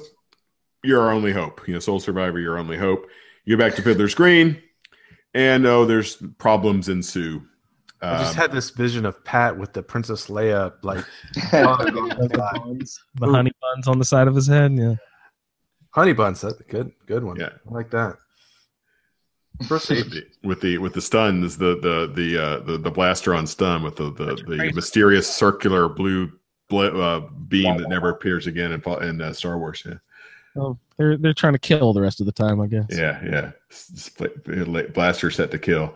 So, um, uh, Yes, we're still mad at continuity for everything for Fallout mods, for Star Wars. Bring the hate. Bring it all. You know, it's like, hey, man, it's it, it's you know, this is a safe space for geeks to kind of rage out against the rage against the dying of the light. Uh, so uh, so they say, you know, you got. Uh, wait a minute, there's uh, what's what, what is the kid's name? Moonbeam or what? What the hell's the kid's Crystal name? Moonbeam. Crystal Moonbeam, yeah, yeah, Crystal Meth Moonbeam, yeah.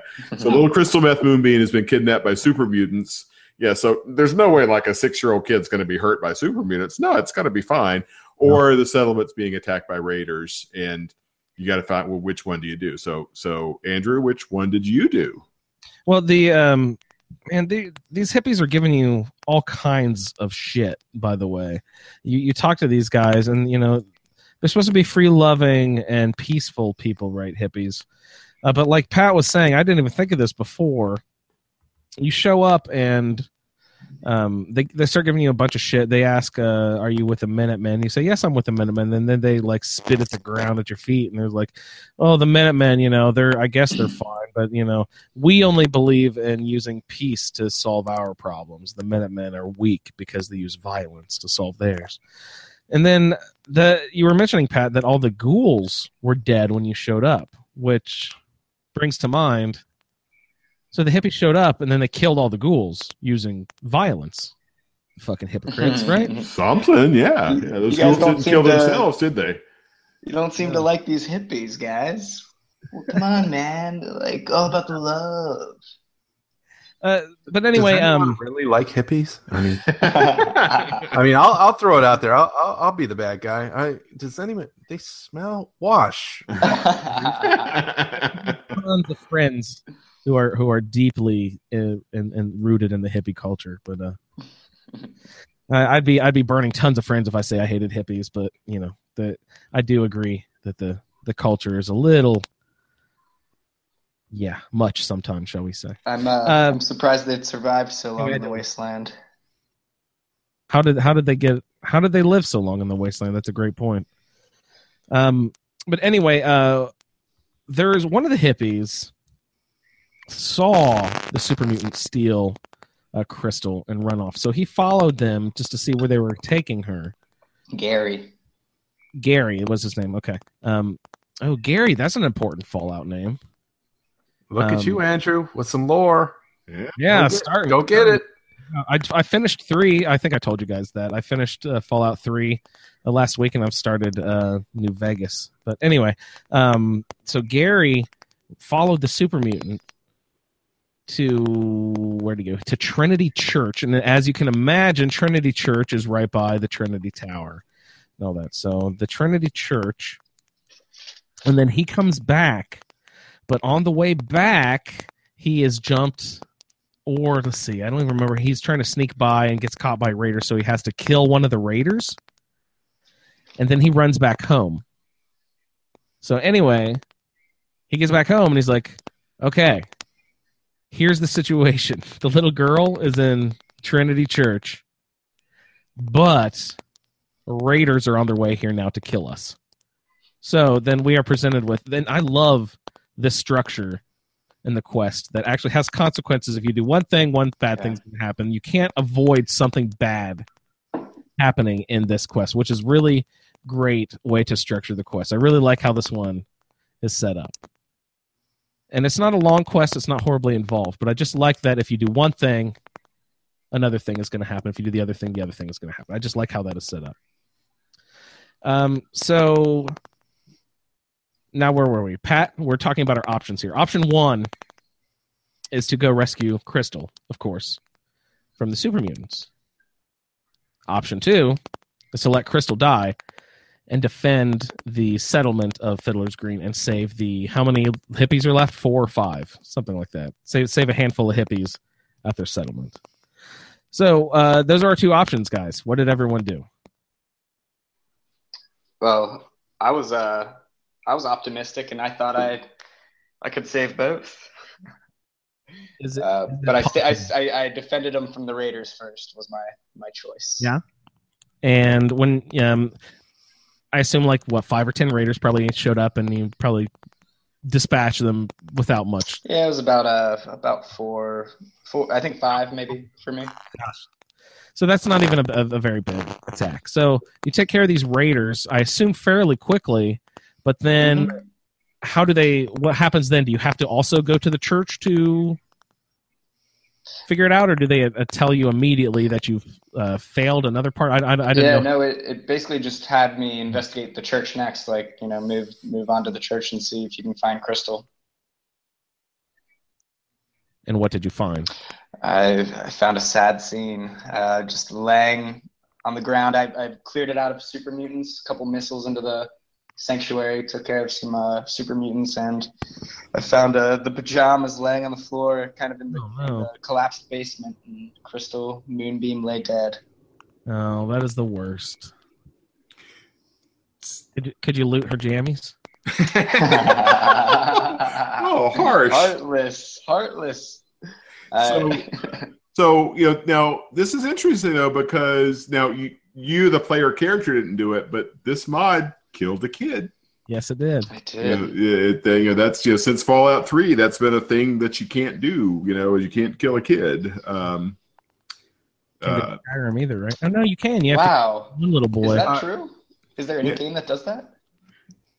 so so you know um I, I dennis i don't know if you know one of the earlier you know in the fallout one or two or there was a point at which one of the games you could kill a kid you could kill kids but like i think you got like a like a There evil was a- reputation or something. Yeah, something there was a there was a major consequence to it, but and and off of that they nixed it.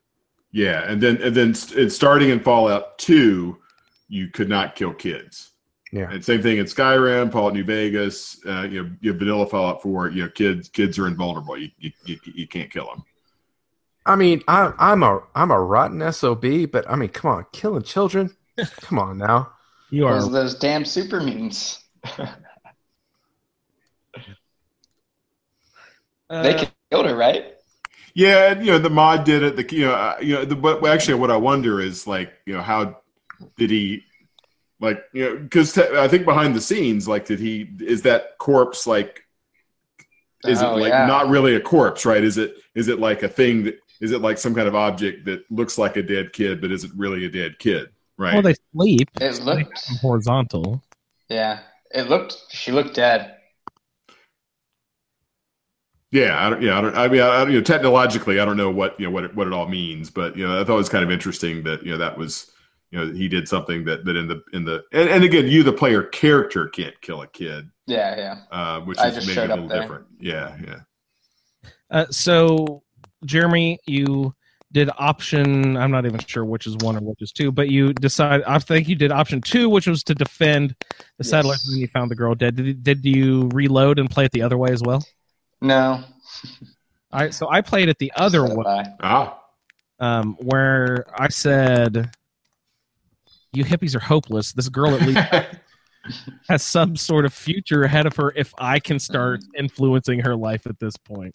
Andrew, that is some choose your own adventure bullshit right there. You, you're like you're like, oh, if you go to page two, you can get this ending, but if you go to page five, you might get this ending. And Andrew's like, oh, I'll just flip back and forth. You don't get. It's not fair, Andrew. It's not. I, I want the I want the power ending. That's it. choose your own adventure bullshit I love it I love it uh, so I went to the Trinity Church immediately. Um, and again, that's a long haul all the way to, to downtown from the far west side of the map. Um, yeah, it's, it's the Trinity Tower. I fast traveled down to there, so I don't have to make that um, trip by foot. Because I was asking you, Jeremy, about the Raider attack, because that happens fairly instantly, if I can remember right. They're like the Oh, yeah. quest launches, and you have to run by the Raiders in order to go to. yeah Trinity. yeah Honestly, I, So- I chose that decision just because of the how quickly it happened. I, you know, I just Yeah. I saw a legendary raider in front of me. I, my reaction was to fight. Yeah, that that that battle is over a hundred times before you're even a Yeah, quarter mile from. yeah That was another timing wise thing that I was thinking about. I was like, man, the the Raider attack happens so quickly, but it's like a two day walk to Yeah. downtown from where I am. You know, so uh, I just fast traveled, of course. But I, that in the back of my head, I was also thinking, there's a weird time to. s- to Yeah, I, I, that that was. I mean, that, that was a little hard for me to suspend disbelief on that one. That wait a minute, you, these Raiders are like like if if it was like something where like the Raiders are going to attack at dawn tomorrow, and then you actually had to make a choice of you know, do you sleep there and wait for the Raiders, or do you go after then? uh, You know, I, you know, we got to. We probably can't you know hold their mod author. To, he said he can only do so much exactly. but but but it was a little weird to me. It's like you know, yeah, you can't spend two minutes killing these raiders and then spend yeah two days getting to Trinity Church. It was a little. I, I wish it had played out a little differently, just to be a little more. I don't know. I, I, I'm not playing this for immersion, but it just seems like it was so goofy that that that. that this immediate raider attack was going to stop you from making this two day travel or whatever. Yeah. Okay, and, we, well, and look- we we definitely invite uh, Chris to come on the Fallout feed and be like, "Come on, guys, you, you guys want all these options? I, I'm busting my ass. I'm not getting paid. You know, Hey, hey, hey, I'm supporting him on me a break. Patreon. Go to 3dnpc.com. Yeah. You can find Chris Takahashi's Patreon page. is very worthy. Uh, he absolutely 100% deserves everything. And not that I'm feeling like, you know, because like I've given him all the props that you know, he's doing really hard work uh, for, for hardly any compensation. But this particular choice was a little troubling to me. well, yeah, definitely support Chris, and then when you support him, break his ass and be like, mm, "This didn't work. Come on, Chris, fix it." It's it's just like Bethesda. You know, we gave you our money. Now Yeah. fix everything. And, and don't don't you dare charge us for mods. And what do you mean you're releasing Skyrim on another platform? Creation Club. What the mother?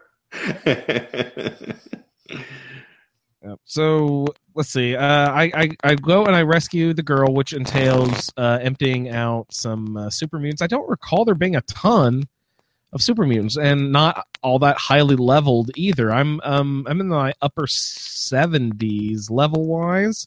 There were just uh brutes, I think, a couple of brutes, but There's one with a isn't doesn't one have a minigun? minigun, yeah. little- That one could be a little nasty if you're not ready for him. hmm Uh, again, um, I've got 16 people with me, so it's hard for him to concentrate. It's hard for anyone to concentrate fire on me when uh, you know I've, I've got 16 meat shields. So so wait, I might I might have missed it. Andrew, you're level seventy. Pat is like what? Level 140? What? A- a- 83, I think. Oh my goodness. This is my highest level character I've ever been. I, I've never made it out of the 60s. I- I've, I've had a different character go to 100, but this is this is my second highest ever. Yeah, this is it's just because it's I'm in survival mode, which I haven't played before, which you gain so much more experience for everything that you accomplish. And, Like- and like a year and a half ago, Andrew's like, I'll never play survival. Now he's like, I'm level 240. I'm I'm eating. I, I'm taking Yeah, on the you gotta- wasteland. Get out of my way. this vanilla survival mode is obnoxious. If you can tweak it a little bit to have saves and fast travel, then I'm all for survival mode. It's great. But the limitations that normal survival mode puts on you is just it's too much, in my opinion. Especially for the roundtable format, like Pat was mentioning earlier. If we're on a time schedule, I don't want to be playing the same thing over and over, and then oh fuck, I haven't saved, you know, I haven't found a bed in two hours, so now crap, I have to go play all that again. Like, no. I don't have time for that, especially with the roundtable. But it is incredible to all the experience that you get. It's- it's- Well, it's- you know, it, it is a, a tip of the hat to Andrew and Pat, people that have played the roundtable, because it, it's it's one thing to do a play along, but when you have to consistently get out, you know, content, it it's not so easy. I, I have fallen by the wayside. I have failed. oh, Pat and Andrew deserve all the props in the world because it's not an easy thing to do. So whatever. Life happens, and it happens to all of us. Yeah, yeah, yeah, abso- absolutely. Yeah. no, life does not happen. You play the game, you own the game. Next up, the New Vegas roundtable. Wow, that's something we will also get into here in just like a couple of minutes. We'll uh, talk about the future of the show, where we're going to be heading over the next couple of months. We've got lots of exciting news coming up. Uh, but after you clear out a couple of super mutants there at the church, I believe there's the collapsed floor that uh, Jeremy was mentioning that goes to the bottom floor of the church, and down there, uh, she's just standing, happy as could be, ready to go back, and you interact with her. And uh, you say, "Come on, let's let's head on back home." So we go back home, and then uh, she's there and she's like, "Oh, hey, Cosmos, um, Stardust, hey, everybody, hey, how you doing? What's going on?" She's like, it takes her an embarrassingly long amount of time to realize that these people aren't just sleeping. You know what I mean? Like the characters talking to these corpses, like, "Hey, how's it going?" Oh, that's sad. Oh, uh, Cosmos, Cosmos, why aren't you talking to me, Cosmos? Hello. Anyway, so uh, you, uh, you eventually she comes to the realization that these people aren't waking up, and you get to the point where, of course, where you can offer for her to come back with you to your settlement. Um, and I was like, "Oh, great! This is awesome. I'm going to have yet another settler, and it's always cool to have you know varying settlers. Uh, another kid and the cool jammies would be fun to have running Yeah, around the yeah. settlement. But then she refuses. She's like, uh, nah, I'll be fine here. Like, what? I just thought that was really remarkable.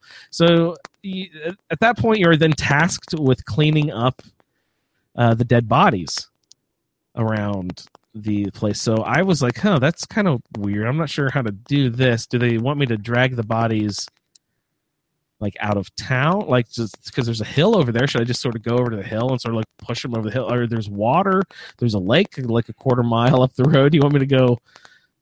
You know, sort of a Viking funeral ship type thing here. What are you wanting, sweetheart? So, uh, I, I dragged all the bodies into the pool at first, and that didn't do anything. I was like, hmm, so what was going on here? And I found another body, and then I interacted with it, and it was like, oh, harvest hippie meat. I was like, or no, Ew. hip, hippie corpse was what the item was called. It was like harvest hippie corpse, and I was like, oh, gross. So I harvested four hippie corpses. and then the quest marker popped up as I was wandering around. Or no, there wasn't even a quest marker. I found um, one of the little dirt patches in between uh, the main building off to the side of the pool there.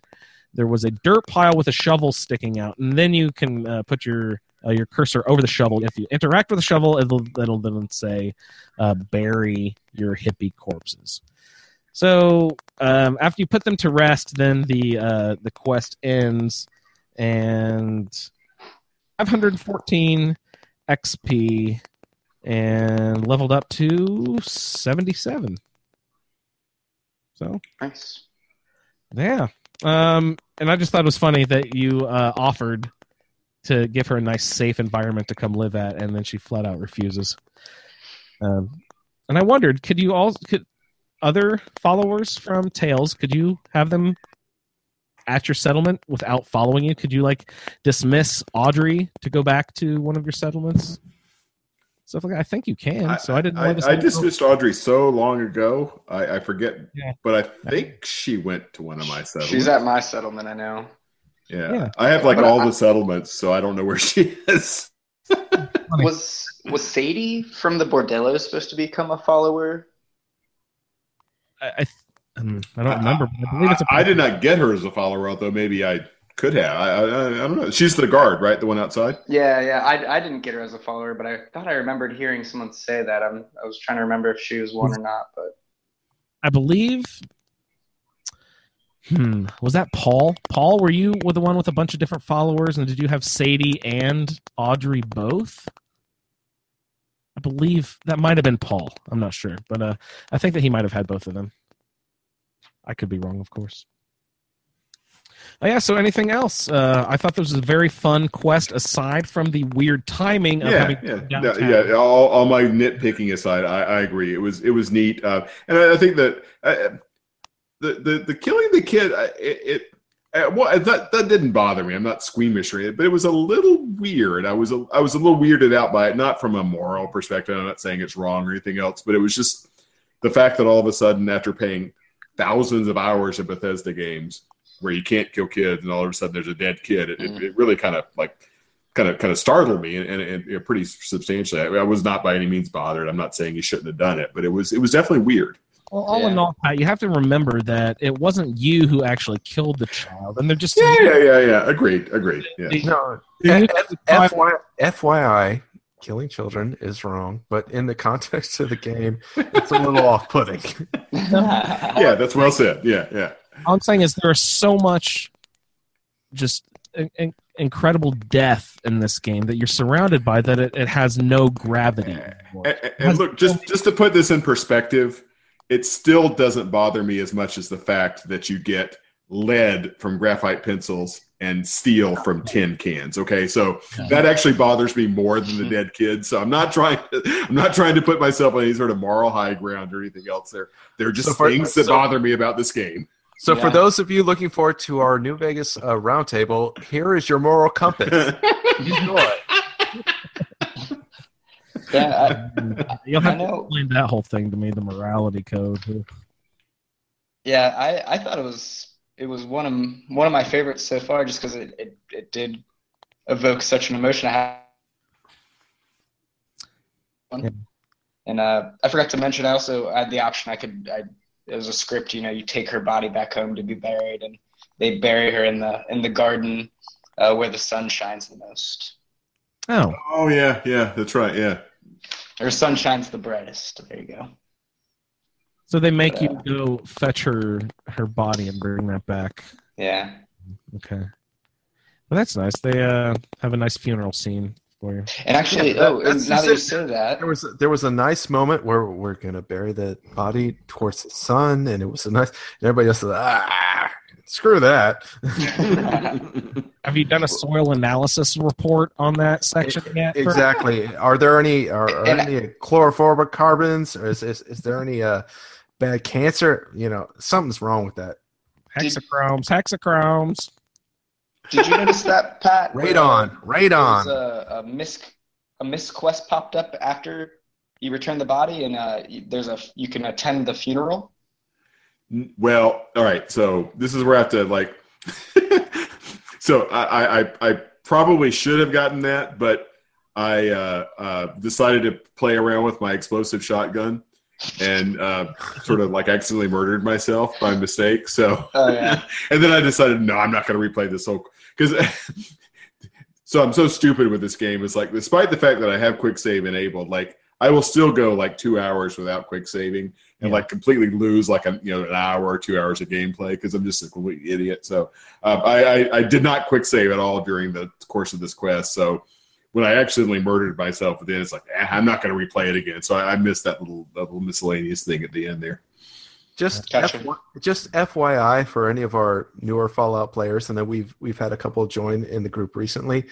Any poignant moment is really, you know, killed by when you say, "I pulled out my explosive shotgun and killed multiple people and myself." You know, it it might you might struggle to overcome the role playing element of that. Remember, I said up front at the beginning of the show, I'm not role playing anymore. I'm just power gaming. Okay. Oh, perfect. Uh, so It's a wide open world. 514 XP, and that completes our Tales from the Commonwealth quests for this week. Uh, next episode, we will be going over some. What are we doing? Um, Nuka-World, Nuka World quests. The Grand Tour completes over at Star Control, and then the other people will be telling us about Home Sweet Home because I cannot do that one. So we will go through Star Control and Home Sweet Home next week on the show. Was there any other stuff that you guys needed to get into quest wise this evening? We do have a couple of other tidbits we'd like to get into before we close out the evening. Uh, just a reminder uh, two weeks from tonight, on the 20th, we'll be doing our feedback episode. So if you're Yep. playing along, uh, want to get some feedback in, uh, hit us up uh, by July 20th for any of the show, any of this quests, either tonight's quest or next week's quest. You hit us up, uh, drop an email to the show at the falloutfeed at gmail.com or uh, hit us up with some audio feedback. Yeah, and we've even been uh, enjoying hearing from other people who aren't even playing, doing play alongs. Like Blake is was doing sending in some feedback there because he played, uh, he put Fallout Four back in. and He never completed the game. He just finished that, so you don't even have to be doing a roundtable play along to send the feedback. Again, like Sarah out there, um, you know, she's she's on maternity leave, so she's playing lots of Fallout for the first time, and it's been great to hear everything that she's learning. And you know, it's been two weeks or a week at least since she sent in her last feedback, so uh, I'm sure she's gotten into a whole lot more trouble, assuming she hasn't you know, gone into labor or anything yet. So Yeah, that's great. I, I we love hearing any and all feedback. If you guys are just playing uh, Fallout for the first time, if you're playing older Fallout games, like we love to hear uh, your Fallout and Fallout Two adventures. Uh, I've never heard anyone play Tactics. What the hell is that like? You know, uh, I just completed Fallout Three. I'd like to hear everyone's opinions on on that game uh, in comparison to Four and New Vegas. I'm I'm about I don't know maybe ten to twenty percent into New Vegas at this point. So. Uh, I just like to hear everyone's reactions, what they have to say about the Fallout series. Send all your feedback to the Fallout feed at gmail.com. Hey, uh, quick shout out. We got a couple a couple folks in the chat. So Paul and Sean are hanging out, doing a little bit of chatting. So thank you guys for watching live. Uh, Paul, uh, I'm not sure when he posted this. He probably posted it back when we were talking a couple minutes ago about uh, Tales Quest. He says Audrey and Birdie apparently are the uh, uh, Tales. Uh, I think I think he I think he's responding to the Tales. Yeah, uh, the Tales. the Tales uh, uh, followers who who you can assign to your uh, to your to your settlement. So yeah, thanks guys for hanging out for a bit in the chat, That's great. Awesome, Paul. Thanks for stopping and by. Sean also. Yeah. Sean. Uh, he says his 10 year old just walked by and says, That sounds like some dark stuff you're watching. It's only it's only dark when I comment. Hopefully, he heard all about the killing children. So. Yeah, murdering coke children in their little a- a- astronaut footy pajamas and their teddy bears. Yeah. Stuff you're listening to, Paul. All right. So, uh, If you want happy, if you want happiness, go listen to the Dark Brotherhood play along. it's all rainbows and sunshine over there, kiddo. Enjoy. no. love it, love it. Hey, speaking of speaking of uh, that other show on this uh, on this fine network, uh, uh, rumors of an Oblivion roundtable in the works uh, Ooh. over on the uh, the Elder Scrolls side of uh, the Bethesda the Bethesda land. So keep, keep it and listen for that. That should be a blast. AKA the potato face play along. Hey, I went There's a mod for that. Don't worry. I, I went out and I bought a copy for uh, the Xbox 360, and it's reverse compatible for the Xbox One. So I'm going to be doing a play along. I'll be uh, contributing as much audio feedback as I can uh, for those guys over there at the Skyrim Roundtable. But instead of Skyrim Roundtable, they'll be doing a Oblivion Roundtable. Yeah. So that'll that'll be fun. I'm going to be uh, trying to play along as best as I can because uh, uh, at the same time, in tandem, we are planning on doing the Fallout New Vegas roundtable over here. Fallout feed. AKA AKA the Pat play along. the Pat Show. No, no, no, no, no. It's all about the listeners, man. It's all about the play along. Pat's gonna get really sick of New Vegas because uh, he's yeah, No, he's finished the that quest and he's getting not possible. he's getting through all of the DLC here pretty soon for uh, his Arthur uh, Let's Play. Let's Play Fallout. You can also find those shows here on the Fallout feed. So uh, check out Arthur uh, his his quest through Fallout New Vegas, and then uh, get ready for the roundtable because we will be visiting the Mojave Wasteland. And again, I, I'm just playing it. I have no idea what New Vegas is all about. Um, I don't know how the structure of the game works, how you assign Yeah. So special, So it's- all this. So it's going to be a lot different for me. So I'm going to need a lot of help from you guys setting up the show.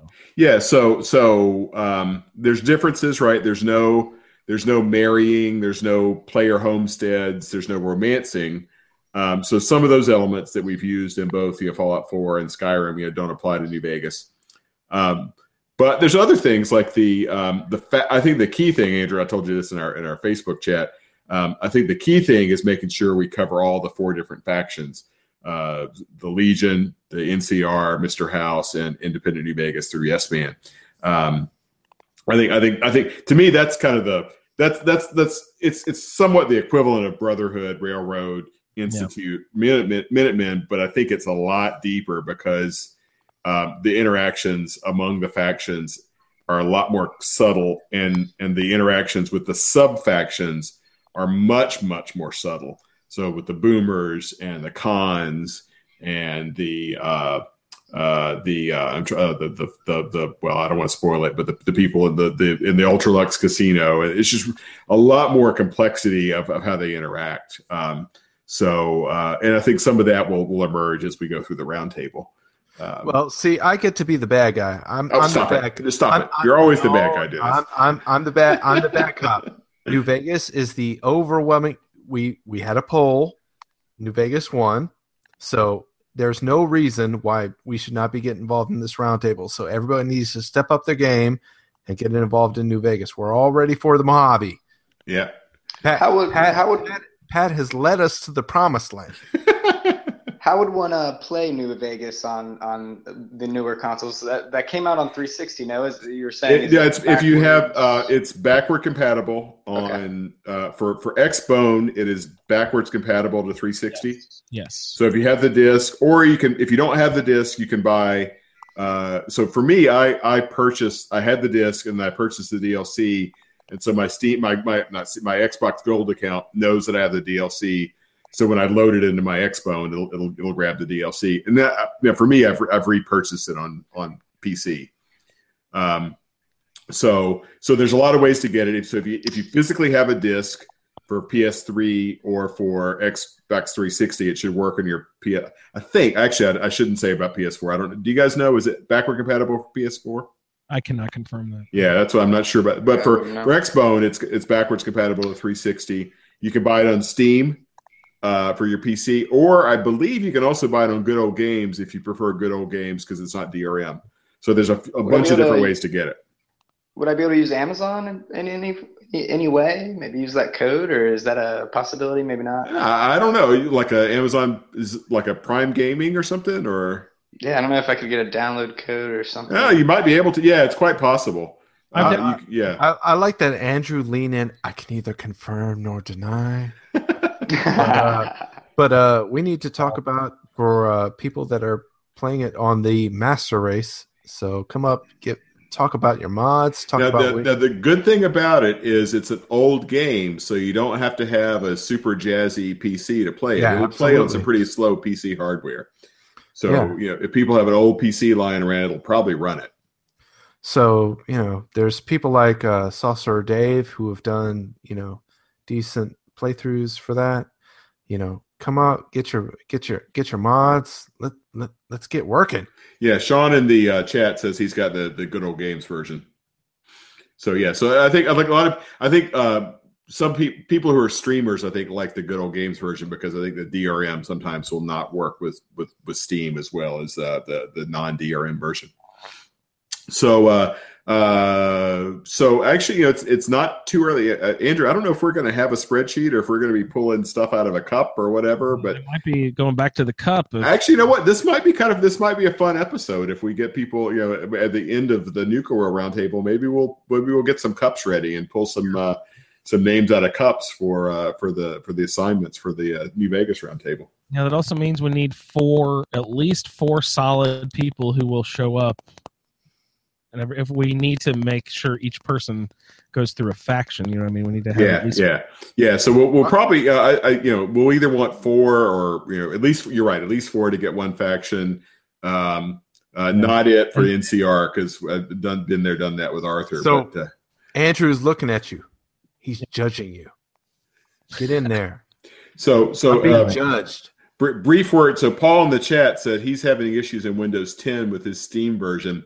Paul, I'm actually oh, I'm running I'm running Windows 10. I'm okay with Steam, so I think there may uh, check online. I'm, I'm not the tech expert. I'm just lucky that mine just like didn't have that issue. I, I've definitely heard people having issues running Steam, Fallout New Vegas, and Windows 10. But there's other people like like me who've had luck and have not had any issues. So it's it's a bit of a mixed bag. So, So for just- anybody that's interested, the reason we're not running a Fallout 3 is because Windows 10, forget about it. You're doomed. So that's why we're doing New Vegas. Yeah, I think I think New Vegas is a little better than three. Yeah, yeah, exactly. nothing to do with that that poll and the crushing defeat of Fallout Three. Crushing. Absolutely crushing. Uh, the actually, if you want to get into the poll on Facebook, it was a little bit more drastic, but on Twitter, it was only uh, forty four percent to New Vegas and thirty three percent to Fallout Three. So the rest of them were wanting us to play the the top down. It's IS. all bots voting on Twitter, though. It doesn't count. Well, yeah, the thirteen bots. so, uh, so uh, yeah, get you, get your. Uh, can't you can't have a 600 episode let's play of New Vegas and not do a New Vegas roundtable. Sorry, folks. We're gonna make him sit through. No, but that that yeah, the the great thing about New Vegas is it it's like it's so it's so you know, multi-threaded compared to to four or to three. It's uh, it, it's really nicely done. I mean, there's you know, the graphics are not as good. The graphics, I mean, Dennis, would you say it's a lot better than Oblivion, but you know, not nearly as good as four, but much better than Oblivion. Well, that's that that's that's where you come from. It, the the graphics are definitely a step up, but you know, it, if you're talking about being a part of the wasteland, and you know, I'll never vote against three for the aesthetic, but you know, definitely for the uh, choice as far as the quest go, New Vegas is where you want to go. So I think that's the better choice for a roundtable. Yeah, yeah, It's it's gonna be confusing, just like if you were a part of the railroad in Fallout 4, there's a large fucking section of the story where you are basically doing the Institute storyline. yeah, yeah. like eight quests in a row. You're doing eh, they call it undercover like espionage work that you're doing. But basically all you're doing is fucking doing the the institute storyline for a while. But then you eventually reveal that oh wait, no, I'm really in the railroad da, da, da, da, da. So but what this looks like each quest's each faction has their own sort of like main quest line that they don't necessarily interact like that though. Am am I from what I've read, Pat?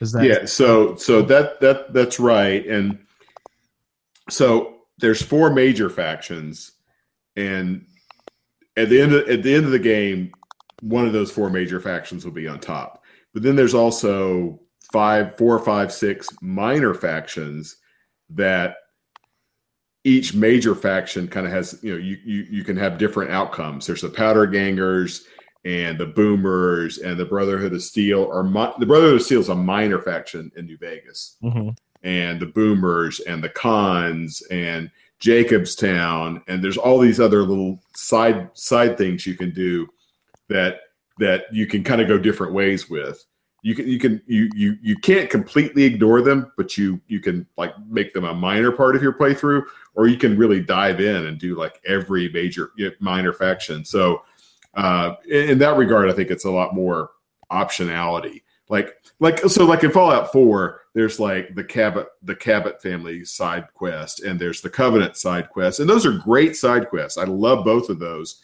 but they don't really relate to the main quest in any way. No, yeah. whereas in new vegas all those kind of little side things they kind of wrap around and, and relate back into the main quest which is why i think it's such a nicely conceived uh, storyline because because things you do at level five with the cons will come back and affect the end, the end of the game at level 45 when you're playing with the legion or whatever. And and and I th- I think I think that's the uh, the the big drawing point for what Obsidian did is that you know a, a choice affects what you're going to do.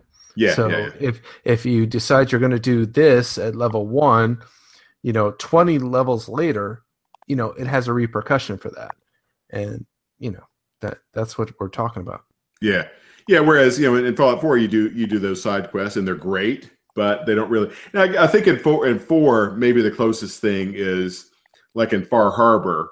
You go to Far Harbor with Nick, and like there's there's interaction, and and and and you think about that, but extend it to the entire game, and that's kind of the way New Vegas plays out. That the things that you do with subfaction A and subfaction B kind of come back at the end, and uh, at the end there's sort of little little narrative little, little little bits that say you know that kind of bring closure to the game in a really nice way. I think I think some people that and that's not universal. I mean, some people don't like the closure. Some people like things to just be completely open ended, and I, I get that because it, it means there's you you can really tell your own story. But I think New Vegas does a really nice job of kind of bringing that to the end. No, when you, I mean, when you get to the end of New Vegas, you're going to hear the end of the story, and I think it's no, at, at, at the end of the day, it comes down to the, you know, for New Vegas, the bold choice is you made this choice, live with it. You're Yeah. not going to get every satisfactory ending. You're going to be cut off and you're not going to hear the whole story. Whereas four, you know, you're going to, if you play through the game, you're going to hear the whole story. You know, you might not get a little flavor here and there, but you will still get the whole story. You know, New Vegas doesn't give you all that if you don't go down the right road. And You're Yeah. gonna make Sherry cry though. Everyone's got to get along. No, no, no, You no. More factions get along. Come on. Honestly, it, uh, it sounds like it's the, the perfect game for a roundtable. No, no, I really, it, it really is. So I think, I think what we're going to have to decide is what we want to specify versus what we want to let be kind of open. And Dennis, I, you know, you're you're you're you're really familiar with the game. I was thinking we would specify faction, special, and your three tag que- uh, three tag skills, and then let everything else kind of be the player's choice. I don't know if you think there's other things we should specify for the roundtable. Well, I, you know, I, I, I I think we should specify less. I, I, I think the tag skills. It, it, normally, the roundtable goes to playing outside of your comfort zone, but I think you know the factions and what you're going to do in the game is outside of your comfort zone. So, however you feel your character from a, you know, a role play standpoint, you know, maybe you, you know, it, it's not specifically your stats. And you know i'm all about the stats. I want to be everything about the stats but i think the new vegas storyline kind of leads us out of that. So i i i, I think it's more about what you feel as you're playing the game you know Yeah, but I, I think we need to get a little, a little. Well, uh, we have to balance, right? But I think we have to do a little more than just faction. I think we want to give a little more guidance because remember, because yeah, there's faction, but there's also kind of that. That's why I was thinking we should, and we could, we could, we don't have to decide, you know, tonight. We could, we could debate it back and forth and get feedback from listeners. But to me, it feels like we should specify because you know I don't think we want four people playing, you know, Legion, NCR, Mr. House, Yes Man, but everybody's doing you know sneaky you know sneaky sniper or, or whatever. I, I think we want some diversity of how people are approaching the game in terms of in terms of are you sniping? Are you speechifying? You know, how are you getting across the waist? I I, I, don't. I think and- we want a little and- diversity. And and and that's a big thing from people who have played New Vegas as opposed to people who have not played. You know, maybe you know people that haven't played it before that don't understand the scope of the game. You know, or you know need a little bit more direction as opposed to people that are are, are more familiar with the storyline and the story options. You know, maybe that's kind of where they need to go. Yeah, I don't know. As we have, we have to think about it. Well, well, we could, you know, uh, like for me, like my only thing is like I'm not going to do NCR and I'm not going to do explosives. Beyond that, I'm pretty. I don't care. I'll do. I'll do. You know, I'll do other. I'll do other options. But there's a couple things just because of the Arthur playthrough. But for me, I'm not going to do. Beyond that, I'm, I'm, I'm. You know, I'll do whatever. Whatever the random draw is. But, um, yeah, I, I don't know. We. we it, it- it's a bit of a mixed bag. I mean, I think for somebody who's not played it at all, yeah, we may want to say, we may want to say, you know, pick, uh, what, you know, sneak, guns, and uh, you know, repair or or whatever, you know, and say Well, tag those three skills. Yeah, it, it, it, it coincides with what the Oblivion Oblivion roundtable is going to be. It, it's difficult to say, all right, we're going to pick random stats for Oblivion when you're actively working to improve X, Y, and Z stat. So, uh, I, I, it, it's more metagaming as opposed to how the role playing is going to go. yeah. Can you? I'm still kind of figuring out how, even though the Fallout 3 system was either very similar or exactly the same, the New Vegas and Fallout 3 sort of like, I think you guys said tag skills or perks or however those are signed. I'm I'm really confused about. So so okay. So forget your definitions that are in Fallout Four. So forget Fallout Four for a second. I, I, So can't, you- I can't do that, Pat. You put it out No, of your head. flush it, flush it in. Flush, yeah, flush it. Yeah. Oh, so, all right. So you have a special, which is the same. You, you have the same. Although the- this is one key difference is in Fallout Four, you start with an average of four. So you start with you know, 28 special points. In New Vegas, you start with 45 special points. What? No, no, sorry, 20, 24 plus 50, 39 special points. You so if you you're you're, you're if you if you pick a in, in Fallout 4, if you average everything out, you get four, four, four, four, four, you know, four for everything. In New Vegas, you get four sixes and three fives. So there's a little more special points to start with. Um, and then so that's just your special. That that that's that. Then the things that you think of as perks in in uh, Fallout 4 are a combination of things that are called skills and perks in in uh, um, well skills perks and traits actually there's really three things there's skills perks and traits skills are there's 11 skills guns Andrew's mind is blown. yeah, yeah. He, he, he's gonna he's gonna get he's gonna be he's gonna be an expert at this by the end. There's like eleven skills: guns, explosives, energy weapons, blah blah, lockpick, blah blah blah. And when I say tag, there's a tag thing where three of those skills at your character creation get a 15 point bonus, and they go from zero to 100. Then there are perks that you get every two levels. And perks do like little small things, like Bloody Mess is a perk in New Vegas. Uh, Demolition Expert is a perk in New Vegas. Those are perks in four too. Yeah, but but they they kind of work differently. There there's a little bit of a different because like so for example in in New Vegas, lock picking is a skill, but Bloody Mess is a perk. Right. So four kind of merged the two together and kind of made it one big ginormous, you know, like seven by ten perk tree. Oh, okay. Whereas New Vegas has 11 skills that you can advance and then perks that you get over the course of building up your character. Those are basically like the different bobblehead categories in Fallout 4. Well, but there's, yeah, well, that's right. Yeah, because New Vegas doesn't have Big bobbleheads. guns, little guns. New Vegas has no bobbleheads. And I know that they exist in Fallout 3, but can you play the game without finding a fucking bobblehead? I think I may have managed to do it. Sure. Yeah, absolutely. Yeah. Yeah. They I don't think they put them in the main quest. I think they hid them all around in side quests and stuff. Yeah, yeah. Well, there's a couple. Like you find there's one in Megaton, but you have to kind of pursue Megaton in a particular way to find it.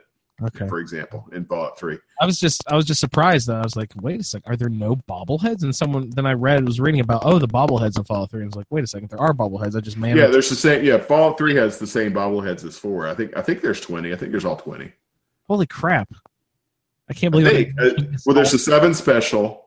Yeah. And then, well, no, no, I, I take that back. I think it's a, I think it's eighteen because there's the seven special and the eleven skills. I think, I think that's right. It's it's like it's like 15, 18 somewhere. It's a, there's plenty of bobbleheads in three. You just got to find them.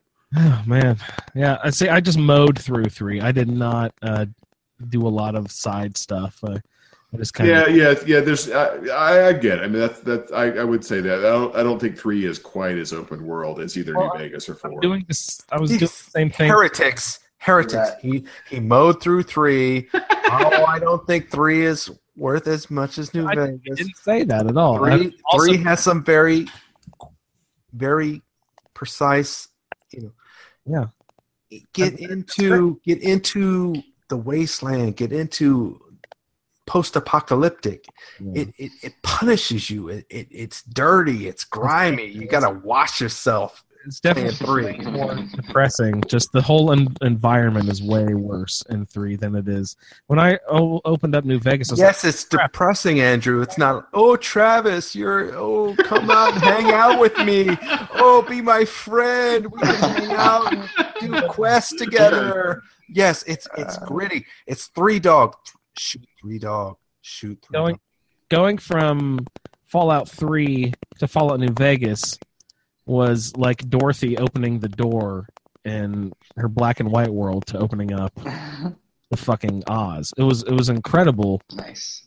Fallout 3 is just brutal and one like sort of drab grayish green color scheme and it is relentless. That color inside or outside. It doesn't matter where the fuck you are. Yeah, yeah, yeah, yeah. That's your color choice. And so Come to into, up, come into the subway, Andrew. to Come to open the up subway. To open up New Vegas, it's just like there's beautiful like golden sand and bright fucking blue skies and puffy white clouds and it's just it's beautiful. And then I'm walking around and I'm thinking one of my first impressions of the Mojave Wasteland is this is a fucking desert, and it's kind of hard to tell the difference between a desert and a nuclear apocalypse. like it doesn't seem like the people are all that bothered by the nuclear apocalypse that happened or are they just further away from the nuclear blast I'm, I'm not into the game very far i don't know was was las vegas directly hit by a by a bomb No, this is the problem with three. Three is we just got hit. We're bombed out. We're fighting super mutants.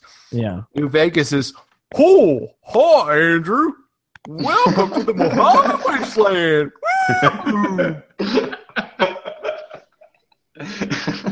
So, so Dennis, you're saying we need to give we need to give Andrew the Wild Wasteland per, uh, trait for his first playthrough. That'll really, you know, uh, you know, uh, uh, burst his noodle. As uh, which uh which one is that i may have actually taken that this sounds so, so there's so there's No, a- Andrew is like, all right, Fallout 3, how many followers do I have? Two? i didn't find no. In Fallout New Vegas, how many followers do I have? Four? Hmm, better. better Still not great. I um I couldn't recruit either of. I only found two people who were possible to be my followers in Fallout Three. One was a super mutant Fawkes, I believe, Fawkes, yeah. Guy And- Fawkes. and um one of the scientists from the Brotherhood of Steel. Um, This one, Andrew. Uh, did, I'm thinking there's are there four in Fallout Three, Dennis? No, there's the uh the the gal. Ugh, she's oh my Yeah. god, I can't remember her name. Ugh. um, my my uh, what is it called? Your good or bad meter. What is what is your morale? Karma. Your karma. My karma was always so low that no one would follow me when I tried to You to. must have been really bad. It's hard to be that evil in Fallout Three. I, I'm pretty sure Andrew was saying, "Come, come, come, come, chameleon."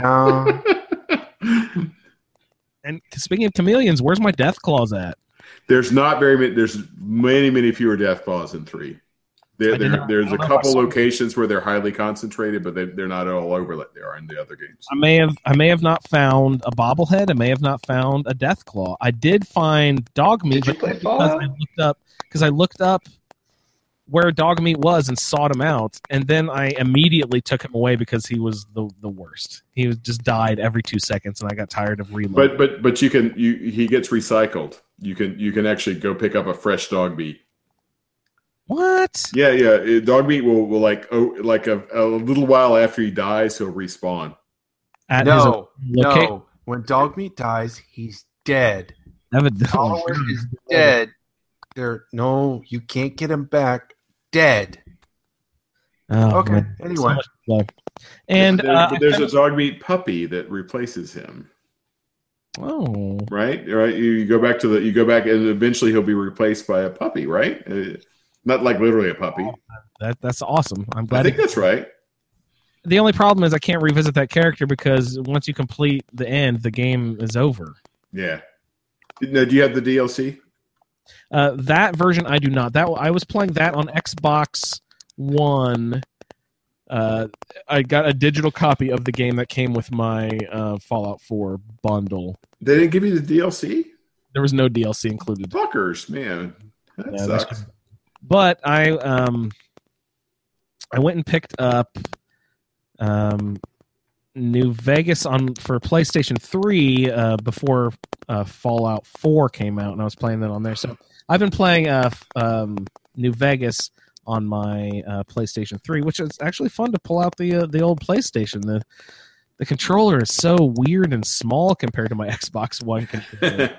Amazing. Oh, so you play New Vegas and you're like, oh, I've got Arcade and I've got Craig and I've got Lily, I've got Raul, I've got Rose, I've got Veronica, I've got ED-E, I've got Rex. You need to go slower. Are those other followers? There's those are the eight followers. Yeah, Oh my god! you could double up. You could double up Rex or ED-E. You could have one of Rex or ED-E, and then one of the human, one of the humanoid followers. Well, I found Boone already. ED-E, we'll see. I think I ran into ED-E, but I my I don't think my robotics is good enough to fix him yet. So- you, but you can collect shit to to, to fix him too. You, you you can either do it with uh, repair or, or or stuff. Okay, so I probably need to go find some stuff or something. Yeah, yeah. It's like you know, a couple sensor modules, a couple scrap electronics. It's not hard. Okay. I mean, no, I mean, us poor Fallout Three people only get Star Paladin Cross and Butch, and Clover, I don't know this people. Sergeant, Guy Fawkes. Jericho, and and Fawkes, and. Dogmeat. That's all we got. Sorry. That's that's a lot. Uh, I um yeah, so I'm I'm having fun in New Vegas. There's a lot of stuff that I'm still learning, you know, about the game. It, it seems pretty different, at least with assigning stuff, and that's what I'm going to need help with. Uh, at least with Skyrim and Fallout 4, it seemed like we got our pattern down, and we can just kind of go through and we made a a nice um, stats, a random stats producer. I don't know if we're going to be able to get a random sheet made up like that. Uh, before Marcus came along, um, Juan had actually constructed one for Skyrim for us. So I don't know if that's something Juan has interest in time to do to maybe help us with a New Vegas random stats generator, or like Pat mentioned, uh, it would be a fun episode just for me to get like all the little cups and all the stats and everything out here and just uh, start drawing out random uh, characters like we used to do in the Skyrim roundtable back in the day. Well, I mean, in honesty, with these games being older than what they are, I mean, do we need a random stats generator? I mean, if you're if you're playing Skyrim over and over and over again, you need a random stats generator because you played it many times. But I mean, we're talking about games that are, you know, 10, 15, 10 to 8 years old. So, do we need to have a random stats generator for? I, I think we should, just because it's kind of like a roundtable tradition, right? I I I, I, th- I think we should randomize. I think that's uh, I you know, but that's just me. I, I think it's a fun aspect of the show. But we can we can do whatever uh, that's, that serves. Well, look, I mean, I think we, uh, we, we did it with this roundtable, right? We said, look, here's a random generator here, but if you don't like that, do whatever you want and still send us feedback. I think we can do the same thing with New Vegas. I think for for like the core, whoever you know, whoever we wind up with with the core, you know, four to six people or whatever that are kind of the core of the roundtable. I think we'll want those to make sure we cover the four factions, blah blah blah. But then in terms of the play along, people do whatever the hell they want, you know, just we want people to have fun with it, right? So I, I think because I think sometimes it, it like when I was doing Skyrim for the first time, I, I wanted it to be random, just so like you know, I I, I wanted the randomness to sort of say go go in this direction. I wound up with guess what, a sneaky archer.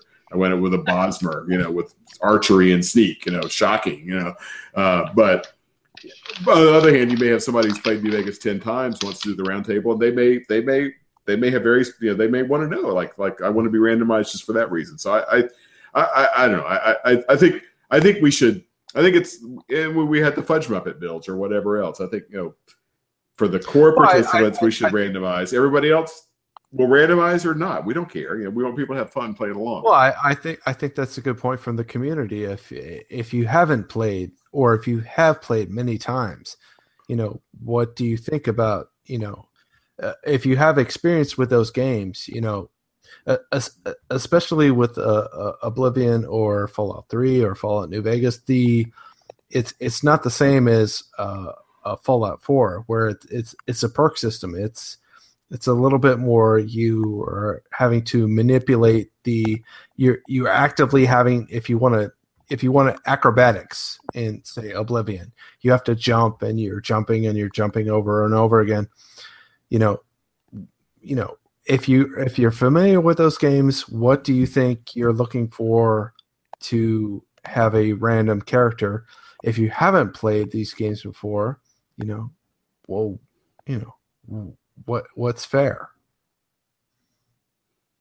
and I haven't played, so I have no idea what's fair. You'll you'll take what we give you, Andrew, and you'll like it. yeah exactly As long as I'm not a dude, right? Uh, yeah, so that's that's that that that in some respects is the most brilliant thing about Fallout New Vegas. It doesn't matter what gender you are. now andrew roll first dude Dude or lady. Yeah, uh, no. So yeah, I'll have to start uh, another character and sort of go through and write down everything uh, that I see as I'm experiencing it and go through. There's like um, a personality machine? Yeah, all, all, all that does is tell how you answer those questions gives you your three tag skills. and you can alter those. And then I- you have the option to go in and alter. So I, I think what we should do is just say, here your for for anybody that wants us to pick the character, I think we should pick special. We should pick the three tag skills. We should pick uh, the two traits that you pick at the beginning of the game, and that's it. I think we should let people go from there and, and, and kind of run. But yeah, we, we could pick follower if we want to. I, I'm, kind of indifferent you know, with with Skyrim, you know, we say, you know, or in Fallout Four, we say, here's a follower, and we encourage people to like make sure they kind of do that. Like in Fallout New Vegas, every follower has like a quest line. You don't It- romance them or anything like you do in Skyrim, but, Yeah. but What- they have kind of like a quest line. Well, it's that- one of it's one of two choices in Fallout New Vegas, and I love the game. But in all honesty, if you want the game to be difficult, pick no personality, no social skills. If you if you want it to be hard, you know, just don't pick any personal skills. Otherwise, you can convince people just to. Exactly, it's it's all about you know smoothing over and and smooth talking people. The, the the the flip side of that though is if you do that, you can play the game without killing people if you choose to, right? And and you you you know it, it, it is all but impossible to do that in in, in, in New Vegas or Sky. So that's I mean that's the flip side of that, right? If you you, you you- you're right on the one- you can you can say that picking the social skills makes New Vegas quote unquote easy, but on the other hand, it's like well wait a minute, you can challenge yourself to go that with it without killing people. Pat, Yeah, so- I have a uh, um, a commune that you should check out called Fiddler's Green. Some nice hippies you should be living with. Yeah. So, so I mean, I think it's, I think it's, I think again, classic thing about New Vegas, like there's, there's like kind of different ways you can go. Because you're right, Dennis. If you, if you sort of pick some of the social skills, it's like you can talk anybody into doing anything. But in a way, that's kind of cool. You know, if you, if you, if you focus your character on building that, it- that it- muscle it- of the character, it's, it's no, really it, it, it's it's one of those things for people that have played it as opposed to who have not played it. If you haven't played the game and you want to, you know, introduce yourself to it, you know, play the way you want to. But if you're somewhat familiar with the game and you want to challenge yourself, you know, back off the social skills a little bit, and you know, it it it, it makes it a little bit more difficult. And so, really, who I want to hear from at this point, in between now and the end of the, the our current season of the Roundtable, I want to hear from all of the people who are are really hardcore Fallout fans who played New Vegas to death. What is your personal opinion? How to apply that to the Roundtable? What should we be assigned? Pat says the special, the three tags, the two traits, and perhaps a follower. If you, the listener, uh, play along participant. We're going to set up this Fallout roundtable for New Vegas. What aspects of the game would you like to see assigned randomly? What are the the parts of the game that we can uh, exploit to our purposes of the show to make the characters as different from each other as possible to get as many aspects and viewpoints and different angles from the game that we can. That's the whole purpose of this. So we'd like to hear from the listeners out there, anybody who has lots of experience with New Vegas, what are those aspects of the game that need to be paid attention to? Yep. What else we got, guys? Uh, Philly Podfest coming up. Uh, it'll be about a week from the when this show publishes, right? Uh, week from Sunday, so it'd be it's going to be July sixteenth, I think, is the Sunday. Sunday, Sunday, Sunday, July sixteenth, five p.m.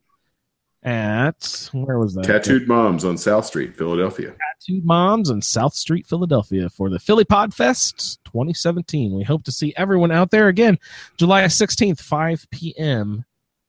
at Tattooed Moms, South Street, Philadelphia. God, that's gonna be so fucking cool, guys. Yeah.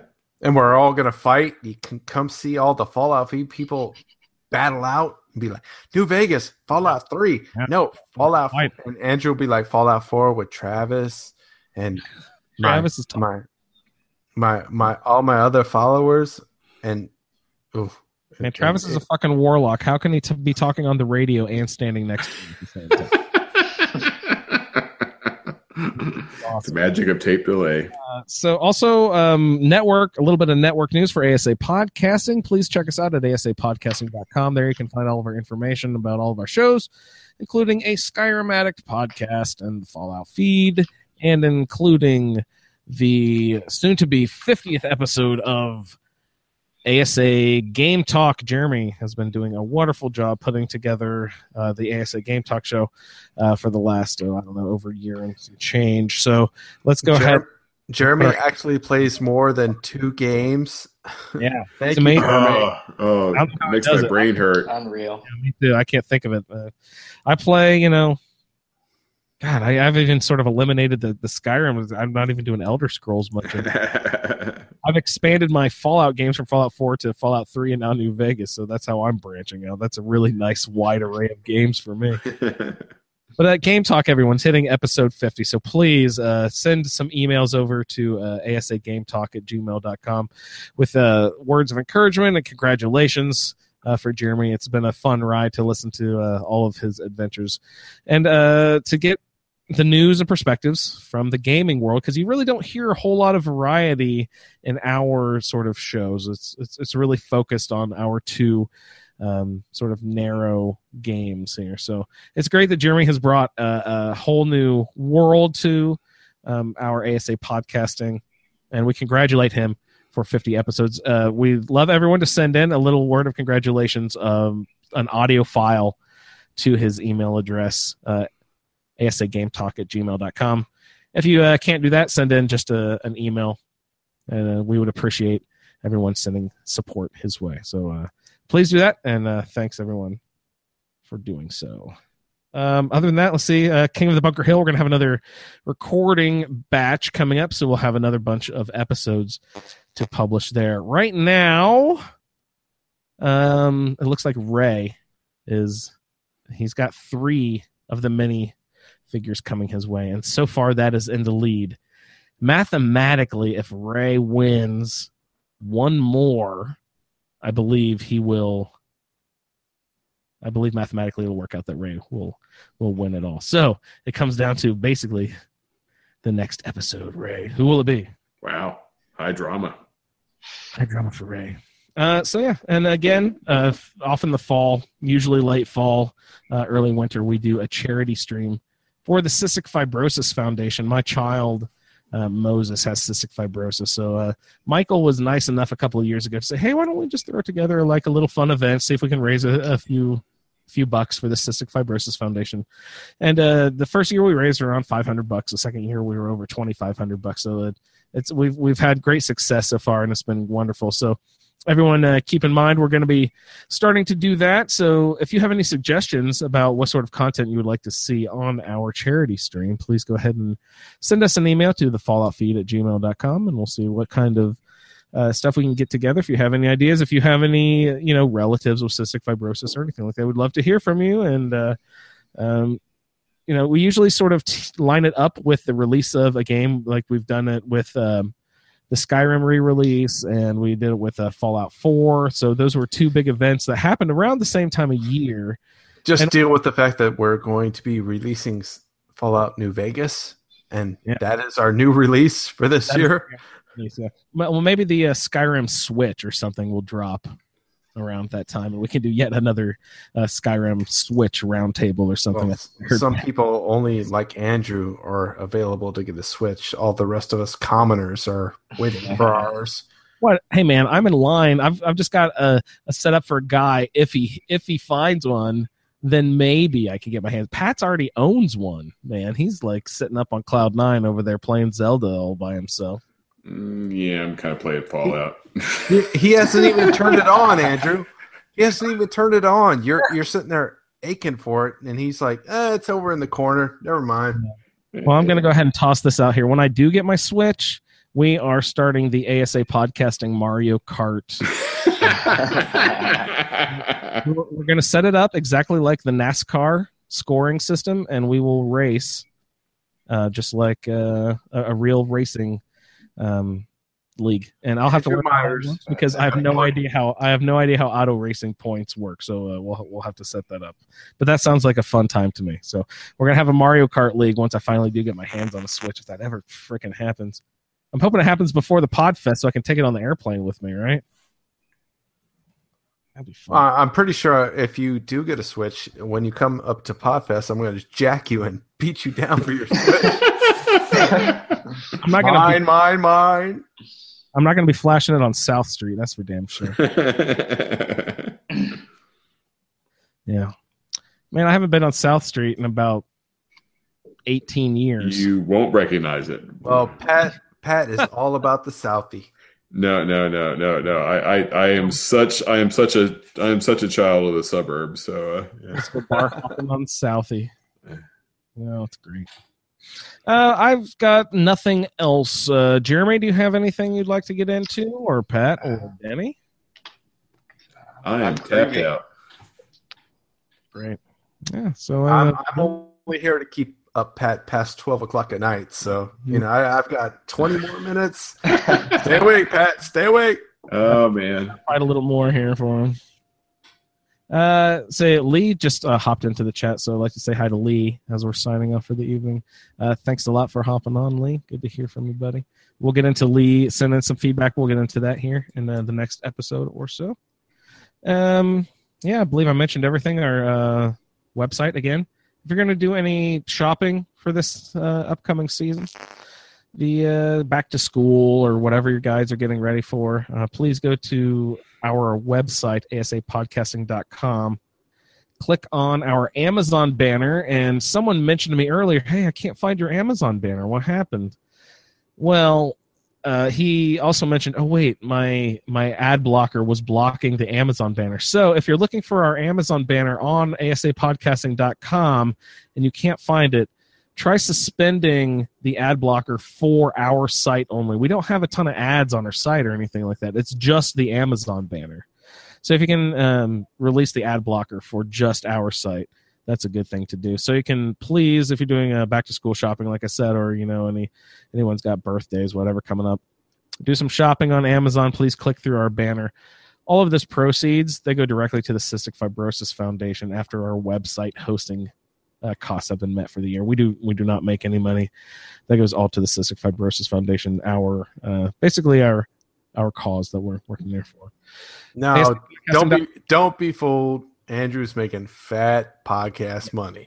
Fat podcast. Rolling. Uh, we like to hear all your feedback for the roundtable upcoming. Uh, we'll see what we're doing. We're doing the Galactic Zone and then Home Sweet Home next week. Uh, we'd like to hear all your play along feedback from Indecent Exposure and Love and Peace as well. Send that to the Fallout feed at gmail.com. We'd love to hear your voice in the form of audio feedback, but we'll also hear or we'll also read your email. So uh, go ahead and send us anything about your experiences and any other adventures, like we mentioned before. You do not have to be specific about these quests. We love to hear what everyone is getting into, all your stories and your background, what sort of uh, tales you are weaving with your characters in the wasteland. Check us out on Twitter at the Fallout Feed. Um, you know, Twitch. We got uh, twitch.tv slash ASA podcasting. We also have a, a Fallout feed one too, don't we? We have twitch.tv slash the Fallout feed, I believe, as well. Speaking of which, we need to uh, maybe I'll maybe I'll try to Twitch something here in the next couple days because uh, we're trying to get some more Twitch activity going on over there. So we'll uh, we'll be sure to post uh, links to that on our Twitter and in the Facebook group, which you can be found at facebook.com slash groups slash a Skyrim Addict podcast. And on that note, I would like to thank Denny and Pat and Jeremy for joining me this evening. Is Good. Pat Thank you. still awake? I'm all over it, man. Uh, I think it's actually uh, facebook.com slash group slash a Skyrimatic pod. Wait, what is it? A Skyrimatic? Paramedic It's, podcast. it's hard. It's, it's, Oh, he stayed awake for a correction. Uh,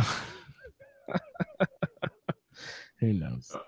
uh, yeah, it's facebook.com slash group slash a Skyrim addict. A Skyrim And the only reason I'm nitpicking because there's like another Skyrim addict group that if you're not Yeah. careful, you could stumble onto the wrong group. Holy but those shit! people, I, you know- I was sending I was sending all my feedback to them. Oh no! oh, Delete, out of the delete. club, out, out. You're booted from the page. You're gone. Out of here. They're like Wrong uh, admins. Hanging with the wrong crowd. That fucking weirdo keeps sending us these long ass queries. I was like, Andrew, did you hit? Did you see my fat post? He's like, no. What's wrong with you? Go away.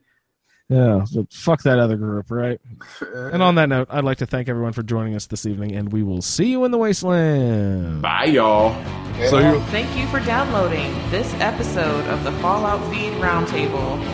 If you are interested in doing a play along character with us, the show can be contacted by emailing falloutroundtable at gmail.com. For the roundtable schedule, our Amazon link, and all other show information, please head on over to asapodcasting.com, where you will find the Fallout feed, a Skyrimatic podcast, our YouTube channel, the Chatterbox, as well as other content. Once again, thank you for downloading, and we'll see you in the wasteland. Is it like yeah. not really a corpse, right? Is it is it like a thing that is it like some kind of object that looks like a dead kid, but isn't really a dead kid? Man, he's like sitting up on cloud nine over there playing Zelda all by himself. Mm, yeah, I'm kind of playing Fallout. Forget Fallout 4 for a second. I, I, So can't, you- I can't do that, Pat. Yeah, put it out no, of your head. flush it, flush it, Flush, Andrew. yeah, flush it. Yeah. Andrew, that is some choose your own adventure bullshit right there. Crystal Moonbeam lay dead. Oh, that is the worst. Could you could you loot her jammies?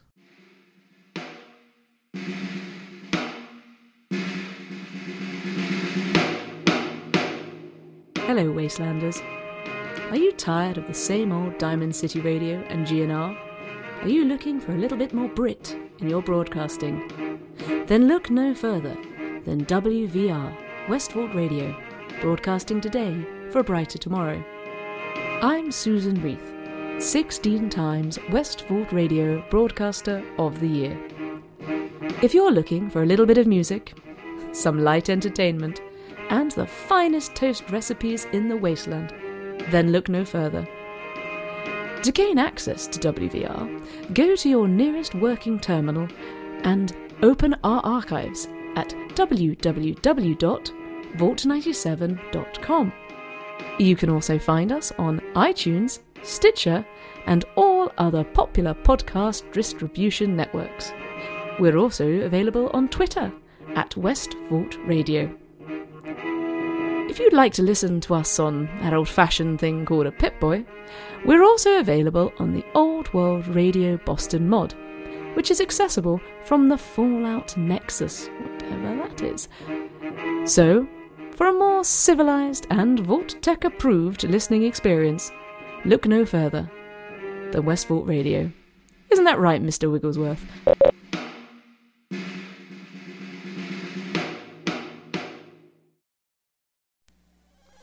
Shalene here. And Vendertron. You may remember us as the co host and unofficial third host of Fallout Off the Record. Well, we are back with KD Radio. Huh. That's a shame. Ah, ah, ah. Check out KD Radio Podcast on iTunes, Stitcher Radio, YouTube, and wherever else fine podcasts are given away. So, Vindertron, did you have anything else you wanted to add? How about a pizza? Joke. Never mind. It's too cheesy. Ah, ah, ah. Outstanding. So we know you like Fallout and Skyrim. But what about other games out there? You like any of those? We're guessing you do. Well, we've got the answer for you. If you do, why don't you head over to asapodcasting.com and give our general gaming show, ASA Game Talk, a listen. It's available for iTunes and Stitcher for all your listening needs. That's asapodcasting.com, ASA Game Talk.